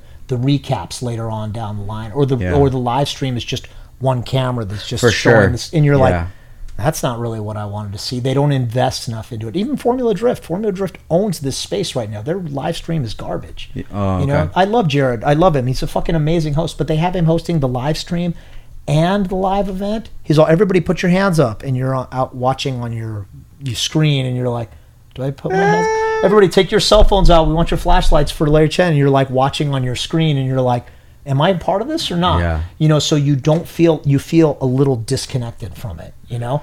So I think that there needs to be something that is a true hybrid event. Yeah. And I think that there's, because people, what people want after this pandemic is the opportunity to connect again. So I think experience live events are, they're, you know, and we're seeing that the attendance is fucking bananas on events because people are just so hungry to get out and experience what anything they want to do has to offer. Yeah. But if you can't get there, I think there needs to be a digital component that links the two. For sure, man. Yeah. I um, just thinking about events that I've been to, you know, uh, most of the uh, greatest memories that I have really weren't at the event that much. It was like the whole weekend as as a whole, you know. Speaking of like Honda Pro Jason, there was one time that we were in Boston and he had to fly out early in the morning, and, and I had to fly out at like four a.m. or something, and we're like, well, if we go to sleep right now, we're only going to get a few hours, but uh, I have my Type R here, so let's just go drive Boston. And dude, we went to downtown Boston at like one in the morning, hanging out, and then eating at like some cannoli place that's been there since oh, the birth of America. And I'm like, bro, these are the stories that people want to hear about. Like, completely. Had you guys we're live streaming live that or streaming recording that or it or something? But also, if you do live stream, you lose the essence of what was special about that moment between you and, and Jason. Dude. For sure. I will also say on a weird, fucked up sidebar, I hate to take your thunder from this. Go ahead, moment. Wherever you want to go, brother. Fucking let's do it. Shout out to Honda Pro Jason for the color change on that Type R because, yo, that's like the best color change I've ever seen on a modern car. Like, that guy went all the way in. Crazy, on dude. That. But, like, yeah, what is that like? Do you sacrifice the experience to create the art? It's like sometimes some of my best experiences, I don't take pictures for Instagram. I don't do it all for the gram. For sure. Because I'm like, yo, for I sure. want to be with my kids. I want to be with my love. I want to be with, I want to be with my boys, skating mm-hmm, or mm-hmm, riding bikes mm-hmm. or surfing or doing something. You know, it's like I do this weird little proof of life thing on my I G in the mornings. Like when I go surfing, I'll take a picture of my board. Yeah, yeah, yeah, yeah. Fucking fucked up street art or something, and I'll just do that right before. And it started as a game that I did with my sister to go come out and come surfing. With mm. me. And that was that I do the time and the air temp, and I'm gonna get out here now. You know where I'm gonna be. And I was trying to egg her on to coming, and she's since moved away and she doesn't surf anymore. But I still surf, and I still find myself still doing it. You know, but. All I want to do is take that picture and rush out into the water because I don't want... People are like, why don't you get a picture of you? Because then I'd have to fucking take a picture, take my board all the way to the water, take a picture, come back, put my phone in the car, and then do... You know, I'm like, that that takes away yeah. from the moment. Same thing with my, when I'm with my kids. I'll take them and we'll do, like, crazy stuff. You know, I'll take them to, like, Disneyland or, like... Yeah. We'll go skating in Venice or something, and I'm just like, yo, let's just, like... I'll take a quick pic and I'll do it all for the gram, but then I put my phone away and I just absorb the moment, you know? Dude, I feel you so much on that. And there was a chance that, or there was a time that we were trying to uh, do YouTube, and that was the one thing that really bothered me. It was like, dude, I don't want to have like this camera and put in somebody's face. And there's there's one video that's out there is when um, you know, it was one of the second times I met my buddy Jay, um, and he brought uh, his buddy. Um, it was Jake Hayes, and Jake Hayes is pro for Death Wish. First time that we met him, and we're like recording as we meet him, and now looking back at him, I kind of cringe over it, and I'm just like, damn, bro, that's weird that I like stuck it in this dude's face, paused like the camera in his face, and we're like, hey, what's up? Nice to meet you on camera. And I have a camera. Exactly, yeah. But uh, that's my boy. Shout out, shout out to Jake. But um, yeah, it just, I mean, it was it was cool. The interaction was but, cool, but and it affected the interaction. It, it, for it, sure, it, like it definitely like. It didn't have the vibe or the flow or the low-key element. Well, who knows? Yeah, right? Who knows what it would have felt like? He might be looking at you like, yo, man, who's this who's this fucking kook that's like... Exactly, and especially when there's so many of those people out there. So it's so hard for you to to change somebody's mind uh, in that first interaction, like, ah, oh, who is this fucking guy with a camera? You exactly, know? exactly. But then there's been so many amazing moments that we've had where my son and I are skating in the park next to Andrew Reynolds, and I'm not just like taking pics or posting. I'm just like soaking it in, you know? Dude, there's a there's a dude that no one knows who he is, and every morning I go out surfing, and I go out like twice a week. I go out Mondays, Mondays and Fridays, whether it's flat or whatever. I just try to like those are the days I plan in my calendar, and which is the worst way for a surfer. You're supposed to go out when you're supposed to go out when the waves are big, and I'm like. I'm over here like Mondays and Fridays because I'm a nerd. I'm an O C D nerd. Yeah. So, but every morning when I go out, there's a dude that's he comes back from wherever. I don't know where he's coming back from, but back to where we all park our cars. And he's got a leaf blower, mm. and he's walking with his leaf blower and throws it in the back of a little shitty Toyota pickup truck. And somebody goes, "Jesse, I see your board." And there was like some shitty ad that had a bunch of old school Dogtown built boards on it, like from the original like boys. The original like Bones Brigade and yeah. everything. And I, I somehow figured out that it's Jesse Martinez, one of the old school O G Bones Brigade skaters. And he um, goes to, I did a little research on him, mm-hmm. and he goes to Venice Beach every morning. He lives up here in Ventura, and he drives down to Venice Beach every morning, and he takes a leaf blower and he blows out the the park every day, blows the sand out of the park. For the skaters. No way. Every fucking oh my day. God. This dude. Is an O G dude. And no one knows who he is. And just wow. a few people. And I started to get to know him. And he talked to me. He goes, "How are the waves today, brother?" And I'm just so stoked. I get to knuckle pound with Jesse Martinez. Wow. Every now and again. And a couple, one day, like one of the other dudes, like heavy set dude in a little pork pie hat, and I look at him and I'm like, holy shit, that's Christian Hosoi. Wow. And I say, what's up, Christian? And he goes, what's up, man? And they're just like, whatever. But to me, I'm like, but I won't spoil, like, yo, come like take a picture hey, with me, because I want to. But at the same time, I'm like, yo, these are like skate legends from the O Gs, you know. Oh, Jay Adams man. used to run there before he passed. Rest in peace, Jay. You yeah. know, and like these are like O G people that That's I'm like, crazy. yeah, that I'm like, yeah, this is like, to me, it, it, it also bums me out. Like people go, you know those people because you're old. Mm. And I'm like, I get that, but I also know the people who came before me. I make it like if I'm into something, if I'm into cars or something, I want to learn about like people like the old auto Definitely. union Audis and the, the old school days of Le Mans and all of that shit and Carroll Shelby and like, you know, stuff, people like that, because I'm like, I want to learn about that, you know? Yeah. It doesn't mean that I know that because I was old and I was around for that. I was around for a lot, but I, I want to know about what happened before my time too, because I want to know what brought us to this point. Yeah. You know, what was the history that took us to where we are now? Well, and giving credit to those that were credit's due. You know, that was one of my biggest things with the podcast is that, you know, I got into the Honda community like two thousand seven. I started the business in two thousand nine. two thousand seven, two thousand nine is already past the, the foundation being set for the Honda community. So I'm looking at people as O Gs who were children to the O Gs, like, you know. So when I when I had the opportunity to start this podcast and I reach out to some people, like I've had Bergenholtz on and I get to hear how the story was back in the day, you know, um, just to just to be able to hear those stories and to show these guys like, yo, look, there's somebody in the new age that is interested in you, in your story, you know, and and wants to actually document the story, and hopefully people will want to listen to it one day and hear, you know, who was street racing, who was battling at Battle of the Imports, when did they come out with the wheelie bar, what what changed what changed everything, you know. And um no I I totally get that, man. We're giving giving thanks to people who set the foundation for people like me to survive, to feed my family off of it, because without them putting in that work on those street races or what have you, you know, trying to figure out which motor goes in what car, you know, those things, I wouldn't be here today. And I appreciate that completely. Like that sort of innovation, that sort of radical departure, I find that fascinating across industries.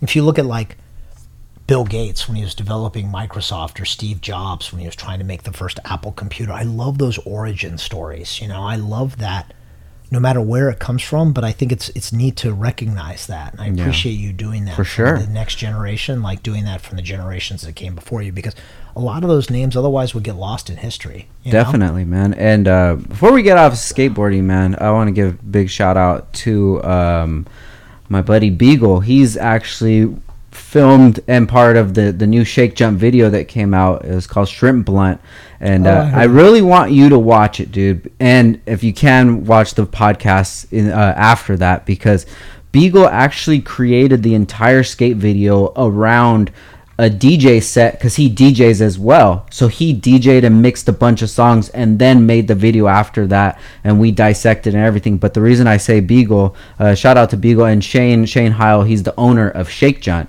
Um, Beagle was one of the filmers on Baker two G, which oh. came out in two thousand one, which is my all-time favorite skate video, and like video as well. And the intro to Downtime with Downstar is the intro music of Baker two G. No way. And the podcast came out in two thousand eighteen, and I just met my buddy Jay. I met him in twenty twenty. So that's how long Baker has been like in my culture. It wasn't even, it, it didn't even come to me like an idea, like, well, let me mix the skateboard. I was like, I've always loved this video. Let me see if I can borrow something from this and mix it in. So like just having him on the podcast, and the intro of the podcast is of that skate video that he worked on in two thousand one. It's crazy, bro. Yeah, yeah. To me, like, again, the intersection of like those different elements, I like when I see people do that. I mean, you you mentioned Ravi mm-hmm. earlier. Yeah. Like Ravi just did that Porsche. I love it, dude. Know?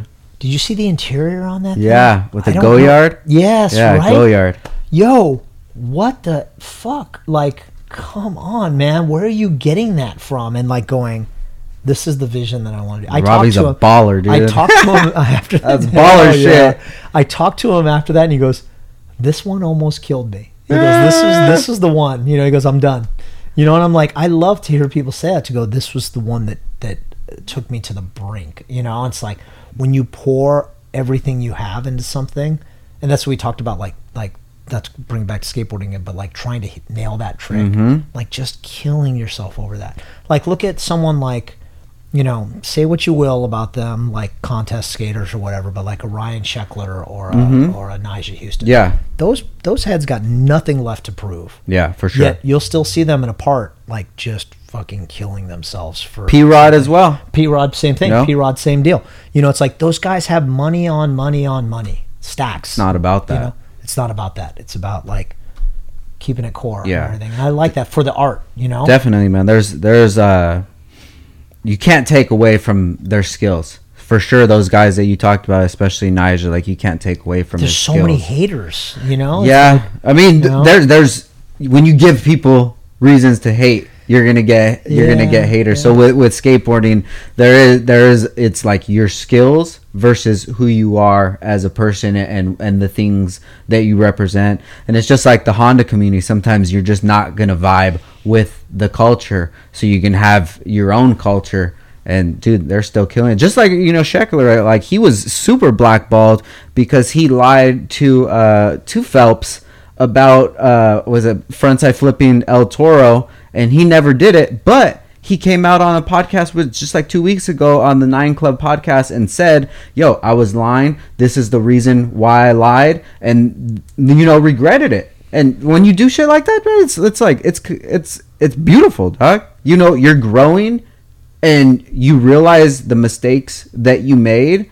And when people do that, it's like, all right, cool, no problem, bro. You know, keep on keep on doing it. Yo, I appreciate you saying that, because I found in today's culture, again, old man rant, um, people are so quick to cancel. For sure, this cancel culture we have. People fuck up. They make mistakes. They do, you know. Aside from like driving through a farmer's market and like keeping your foot on the gas and plowing through, mm-hmm. uh, you know, hundreds of people, you know, like people make mistakes. Definitely. You know, we should, we should, you know, like there's a whole thing in like, um, what is it, that, that V H one Behind the Music things. It's like, mm-hmm. you want to see that musical act or that actor or that rock band or whatever, like achieve the heights of success, have that moment that makes them fail, like mm-hmm. reach rock bottom, and then, hey, claw their way back to relevance. It's like everybody loves that story, yeah. you know? And it's like, yo, but we're the ones who like send them down to the bottom again. We build them up and then we send them back down. For our you own know? pleasure? For our own pleasure, you know? It's like in terms of likes, in terms of buys, in terms of spends, yeah. it's all about that. And we're so quick to like throw people in the gutter, go buy another sort of thing. And I, I appreciate like, when like someone like you will say like, yeah, he fucked up and and he acknowledged it, you know. And I'm like, I think that's neat. I think it's shitty of someone to say that, you know. And oh, and one quick fact, I and one quick follow up, I gotta ask you: are the El Toro stairs still around? No. They, well, they, they they they're there still, but they put a, a whole gate in front. That's of That's what. Yeah, someone told me they're they're done, you know. And yeah. I'm like, how did they? What did they make it that it was done? You know, I remember when they like, I'm a like, big is it escalator, just a, a, a, a wheelchair ramp? That'd be the world's steepest wheelchair. I'm like, I don't get it. But there was a weird thing that I, my intersection of my two worlds came when they were like redoing them a couple mm. years ago, and it was just dirt. And mm. so oh, okay. took a mountain bike off of the top of one of the school buildings. buildings and like dropped in down oh, to the, wow. That was a pretty intense hit. I was like, damn. So yeah, and I mean, and even Nyjah too, you know, like Nyjah, there's one video where I think he's trying to frontside flip it as well, because that was kind of the thing after Sheckler said it. Hold on, like dude, like what is the El Toro stairs? It's like a nineteen gap or it's, twenty it's, gap? It's twenty, twenty plus. twenty plus. I'm not sure exactly. Yo, what it if is. you're if you're just doing the El Toro stairs or rails, I'm like, all credit, but if you're oh frontside flipping the El Toro stairs, splits, sliding. Oh. So you know, as much as like, I don't, know, I don't even have no problem with Nyjah because he copied me and bought the same car. So shout out to, Shout out to Niger if you want to race, hit me up, bro. Nah, but uh, he's he's great at what he does, and that video, if you watch it, like he put his whole heart on the line. So no matter what anybody says after that, like these guys still go out there and put in work, and that's respectable. See, they don't need to do that. You know, they don't need to. They don't need to be there. That's what I I feel like part of the thing where like you and I have our issues with influencers and YouTubers and the, this generation. But that's got to be a, like a tough grind. It's like, what do I do next? You know, for sure. You know, where it's like they they're forced to do it. You know, like if you look at like a great musical actor, something like Kanye or someone will come out with an album that will just drop hard. You know, that will just hit. You know, yeah, like Dre's Chronic or something mm-hmm. like that. You know, and you're like, okay, that's the that's the one. What do you do after that? Yeah. Like, how do you as an artist go, hey, you got to do something again to follow that up? You know, you're like, okay, especially uh, nowadays. Yeah, when all right, I listened to it, now what? Now what? I want it. When's now. When's the E P you know, coming yeah. out? Yeah, but you got enough money, you don't need to do anything. But if you're truly an artist, you're like, how do I top myself? Yeah, look at Ryan with his Integra. He didn't need to do anything after the Integra. He was like, okay, that's it, that was the one, I'm done. I yeah. you know you know like, and then he st- dropped the E A T after that, you know. He's, just he's got, like, and then the S two thousand and the E V, and he's got something else cooking too. Does he really? Oh yeah, oh, another Honda build, guys. Oh damn, okay. Heard He'll it. be on here soon. Yo, we can talk about okay. it. Okay, I can't wait because I'm a huge, I'm a huge, I'm a huge Rywire fan. Hell yeah. So to me, like, I appreciate artists like the P Rods. They don't need to do that. Ryan yeah. doesn't need to do that. He's making like. He's even like, I'm not sure I'm allowed to say this, but I'm going to say it again, drinking. So sorry, Ryan, if I if I blew, if I put you on blast. He doesn't need to do Honda harnesses anymore. No. He does like crazy mil-spec harnesses for Formula race cars. Drift, and st- whatever, yeah. like, He's like, he yeah. makes his money there. So he just stays in Honda for his passion, you know? Yeah. Dude's got an N S X and a Porsche and everything. Beautiful and house, like, yeah, dude. It's like he's, modern. Oh, my he's God. He's like set, like... I saw all you guys went to his place. I didn't get the invite because I'm not cool enough. Ah, but yeah, like, all right. You guys go to his house and you guys have to wear like little booties. You know, because like, I'm like, that sounds like a Ryan thing. Shout out to Ryan. I Yo, love Ryan, man. man. See, that's what I love about like true artists when we're talking about that. Like constantly like, and, and maybe that's how you beat knockoffs and, and haters and people who are going to, you know, it's like, keep innovating, keep doing, yeah. stay one step ahead of everyone. To me, one of the things like people would say, like they would get so mad. They they bit our show, they bit our mm, thing. Mm-hmm. And I'd be like, what the fuck? Is that the only thing you got in your fucking arsenal? I'm For like, sure. come on, man, bring some more. I'm like, I love it. I'm like, you you, you got that? Take that. Yeah. Have it. I'm done. I'm I got something else. I got yeah. something else. You know, I, I to me, I'm like, I, lo- I, I love when people bite off me because everyone who knows, knows, you know? Yeah. To me, I'm like, as a media guy, I was always chase like the car or the story or the exclusive and everything. And if someone else got it, I'm like, no problem. I got more. I got so much more. For sure. You know, that's the way I'd always try to look at it. And as, as an artist, I think you should always be looking at like, what's the next big thing? But like, you know, you asked me earlier, like what, why there's no original thoughts. There isn't. Everything is, everything is inspired by something else. Yeah. If it's a knockoff, that's like, that's not enough inspiration. Take that inspiration and like, how can you do it better than that person? Definitely. Not how can you copy that person? Mm-hmm. No one wants to see a copy. And if they do, they're doing it because they, they can get it for cheaper. That's not know? the crowd that I'm after. Exactly. Anyways. Exactly. You know? Yeah, I, I feel that way, uh, especially about podcasting. You know, when somebody gets a podcast guest, I'm like, oh, dude, good for them. But if I have that same guest, it's not going to be the same conversation. The same story. It's not no. going to be the same show. It's exactly. not going to be. And sometimes I'll be stoked to to, to see their podcast because then I'll be able to read it or watch it. I'm like, okay, cool. I know the direction that this went. I'll go Ours as, is going to go yeah, exactly. a totally different exactly. direction. Exactly. Um, but the direction I want this one to go to is your uh, your Civic at Hoonigan. Oh, Everybody's man, been, dude. You know, we're... Three hours and seventeen minutes. We're gonna have to talk I'm, about it. I'm now. so sorry. We're man. gonna have to talk I feel about bad. it. I'm on an old man. Right I love right it, now. bro. I love Frank it. Frank hooked me up with some Pacificos and everything else. yeah. When one door closes, another always opens, man. Yeah, I think so. And you know, as long as whatever you go through doesn't put the nail on the coffin, dude, like you're still good. You know, keep I, on keeping on. I hope so. Yeah, I hope so. I'm, I'm uh, comfortable with who I am and what I've done and what I will hopefully continue to do. Are there you still know? things that you're working on within yourself as a person? Oh, man. I've always been like of the um, philosophy that you should always be learning, always be striving to improve, always be trying to get better um, with anything I do, be it photography or writing or creative direction or, um, you know, like I feel like you have to like pursue two different paths. One is like you're doing, you're doing it. Downstar is your path. It's what you know works. And as you start to build it, you want something more. You're not going to shutter down Star, mm-hmm. but you are going to do your podcast. And you're like, you know what? Uh, I'm going to keep hustling, keep that plate spinning in Downstar, but I want to do the podcast. Yeah. And then while you're doing that, just like my son got into skateboarding and I'm an old school skater, so I want to do that too. So I'm going to start a skate shop too, Downstar Skate.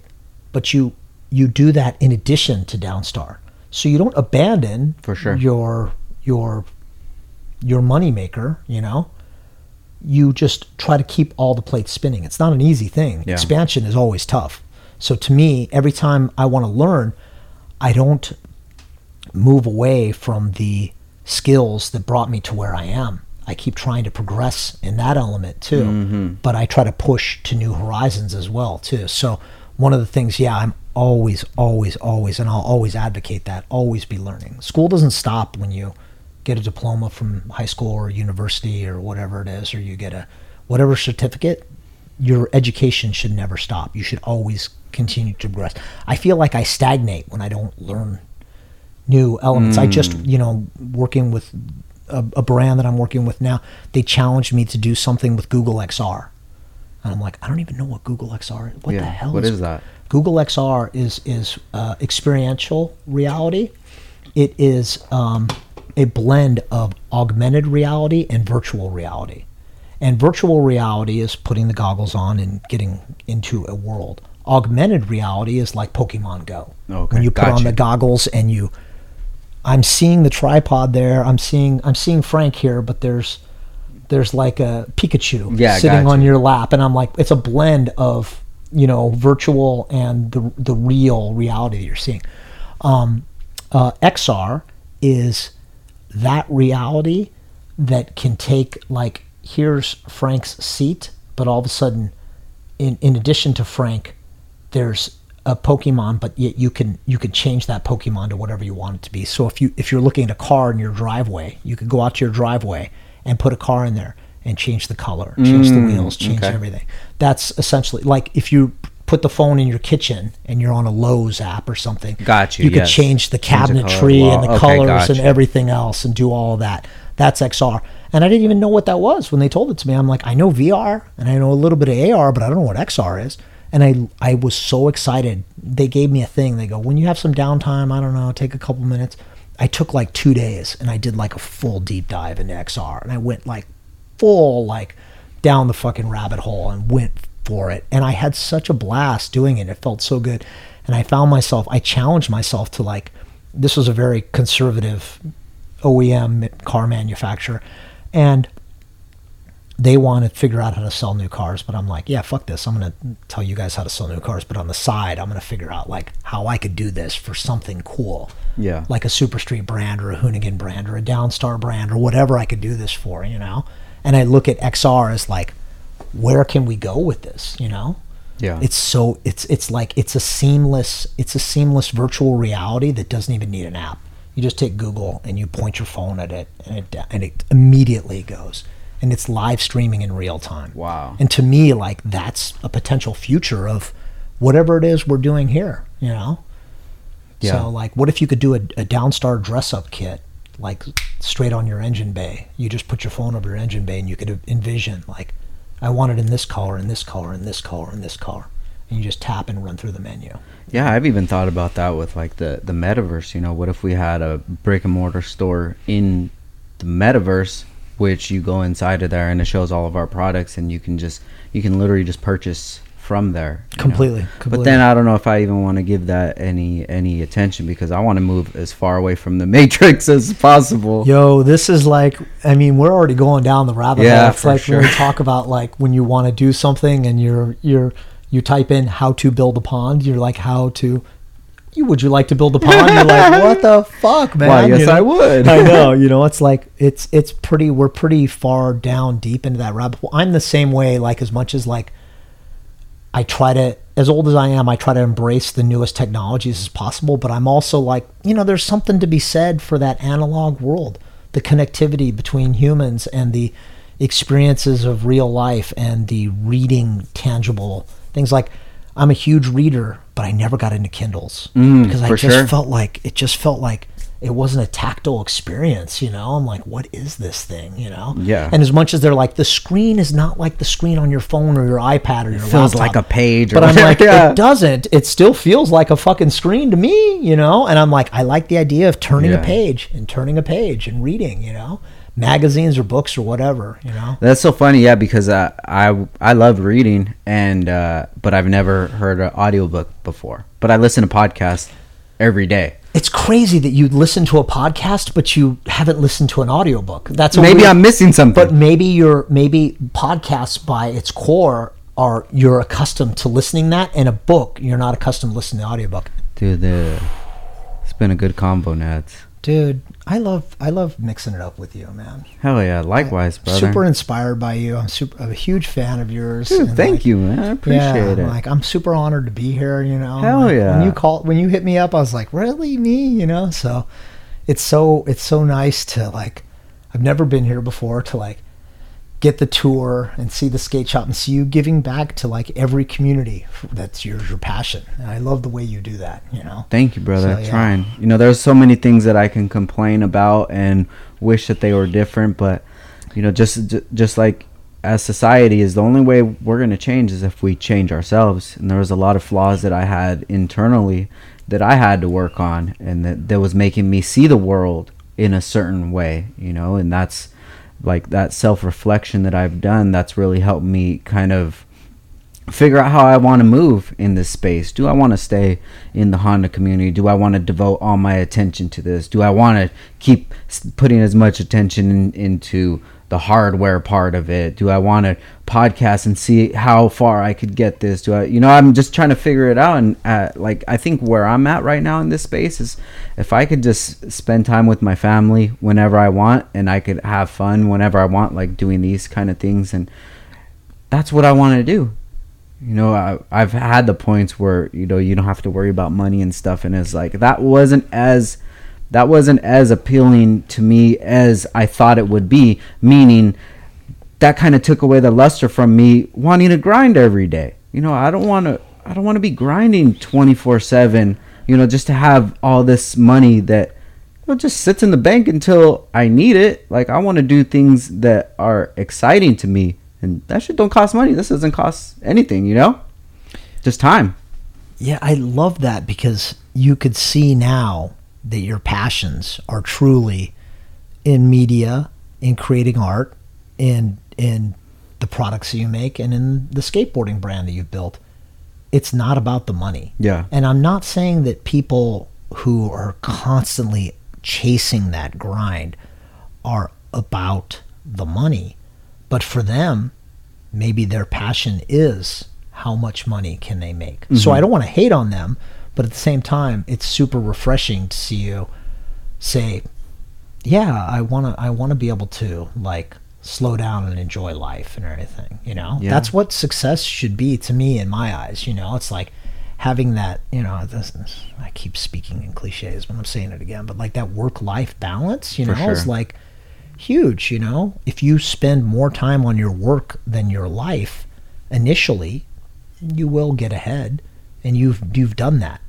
But now you could like kind of like tilt the scales in the other direction a little bit and spend more time on your life and not have to worry about like, yeah, maybe I won't send as many units out in, in Downstar as I as I would like to.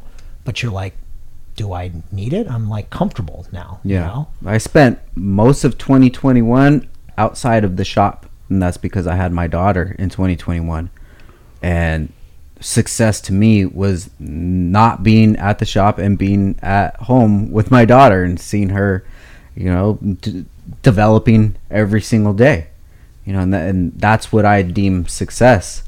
And then sometimes, you know, you, you look online and you get you get in those traps and you see people that you, you know, you that you can convert, converse better than on a podcast, or they you you can build cars better than them. But sometimes it comes down to the reality of, look, this dude's in his garage every single day making content twenty-four seven online, uh, doing whatever. Like, that's the life that they chose, and then this is what they get. But they don't get what you get. Exactly. exactly. They can't clock out, you know. And as as as much as I can't clock out being a business owner, like I can, dude, you know, I, I can answer the emails later if I want to. You yeah, know, yeah, I could yeah. I could scale down from going to these shows where I could be making money and making new connections, but dude, I'm losing a whole weekend with my family where I'd rather just go skateboard and go eat at some some deli in L A that we really don't get to eat at. Oh, shit. You know? Dude. That's how I see it, dude, and it just, I don't want to say that that's the right way to live, but it makes me feel good right now. And everybody that I care about, my my immediate family, everybody's happy. So, dude, that that's so real. I appreciate that to no end, you know. And that's the same way I I, I try. I try really hard. I'm a, I'm a bit of a workaholic, and I really like love what I do. Yeah. And I'm fortunate that I love what I do. But um, I also love my family very much, and I love, you know, spending time with my special lady friend and everything. And like when I when I do that, I feel enriched and I feel recharged, and yeah. I come back to the work that I do. I also find as I'm getting older, I find that I try to work in um, greater efficiency. I try to maximize the time that I For have sure. at work to give myself that time that I have to spend with my family and my true love. And And when I do that, it, it gives me it gives me the time that I spend at work. It feels more valuable and feels more um, effective, yeah. more efficient, and more proper. You know, for sure. Get in, take care of business, and then get back to what really matters, dude. Exactly. Like I, it, it took me a little while to realize that, you know, that the free time that I have that I spend with my family is is as valuable as if I was spending it on my business. It's just that I'm I'm not getting paid. Uh, you know, monetarily, I'm getting paid with memories, and what what's worth anything, anyways? Memories are what's what's worth something. That's all you got. Yeah, that's so true. Like, especially when your daughter was born, it's so important to spend that time. For sure. My son was born when I was right in the mix of it. At uh, my my eldest was born when I was right in the mix of it at um, at Super Street, and I didn't spend enough time in my eyes with, and then my. my youngest followed up immediately afterward, and I felt bad because I didn't spend enough time with them. Yeah. You know, I make it quality hours about when I'm when I'm working, you know, and I still do that to this day. I'm fortunate enough now that I just I'm a freelance contractor now. I only I'm project based, yeah. So I'm like, if I can get the work all done by three four o'clock, I can go take my kids to you know, the you know we went to uh, California California Adventure, and like I'm like, yeah, let's go let's go in the afternoon. Yeah, you know, it's like, let's do that. I don't have a boss right now, you know. So I love it. Hell yeah, Nads, dude, it was such a pleasure to sit with you and to dude. chop it up for uh, four hours. Yeah, I know, dude. I, apologies to everyone for this. this like, guy. dude, everybody loves it, bro. Oh man, watch, dude. People are gonna be loving this. The yeah. uh, four hundred people that are gonna see it. Hey, no, you know what? I'm also, I see the numbers, you know, and I'm like, but I'm stoked that you do this now because of the passion you're building. You're building something that is very well produced and high quality, and thank you. Be it four hundred people or, you know, four million, and you're, you, you don't care. Yeah. And you continue to do that. And I appreciate that. Thank you, brother. I appreciate that hustle and that adherence to creating quality art. So thank you for having me, and thank you for the beers. And hey, much love, brother. Time. Thank much you, love. dude. So um, before we get out of here, where can people find you at? Oh, man. If you they know, want to catch up on your so, daily uh, stories. Well, if they're not on the off the Robertson off-ramp of the ten freeway, what I'm saying, please, please, we'll work for food. I'm at, you know, Nadsy Nads at, you know, at, on Instagram, and that's about it. And I got, you know, john the dairy dot com is my is my website for my, my work stuff. And then I also have... Uh, Uh, uh, D B A Media House is uh, my other work stuff that I do for other clients, and yeah, I'm super down to collaborate or do whatever with Hell anyone. Yeah. You know, good if shit. I don't want to fuck around with Hondas or do content or you know, take our bikes off some sweet jumps. I'm down for all of it. Well, I'd definitely like to cook up something with you. Yo, for future, sure, man. man. I would love that. Would love that. Hell yeah! All right, guys, another episode of Downtime with Downstar, and uh, we out. Peace.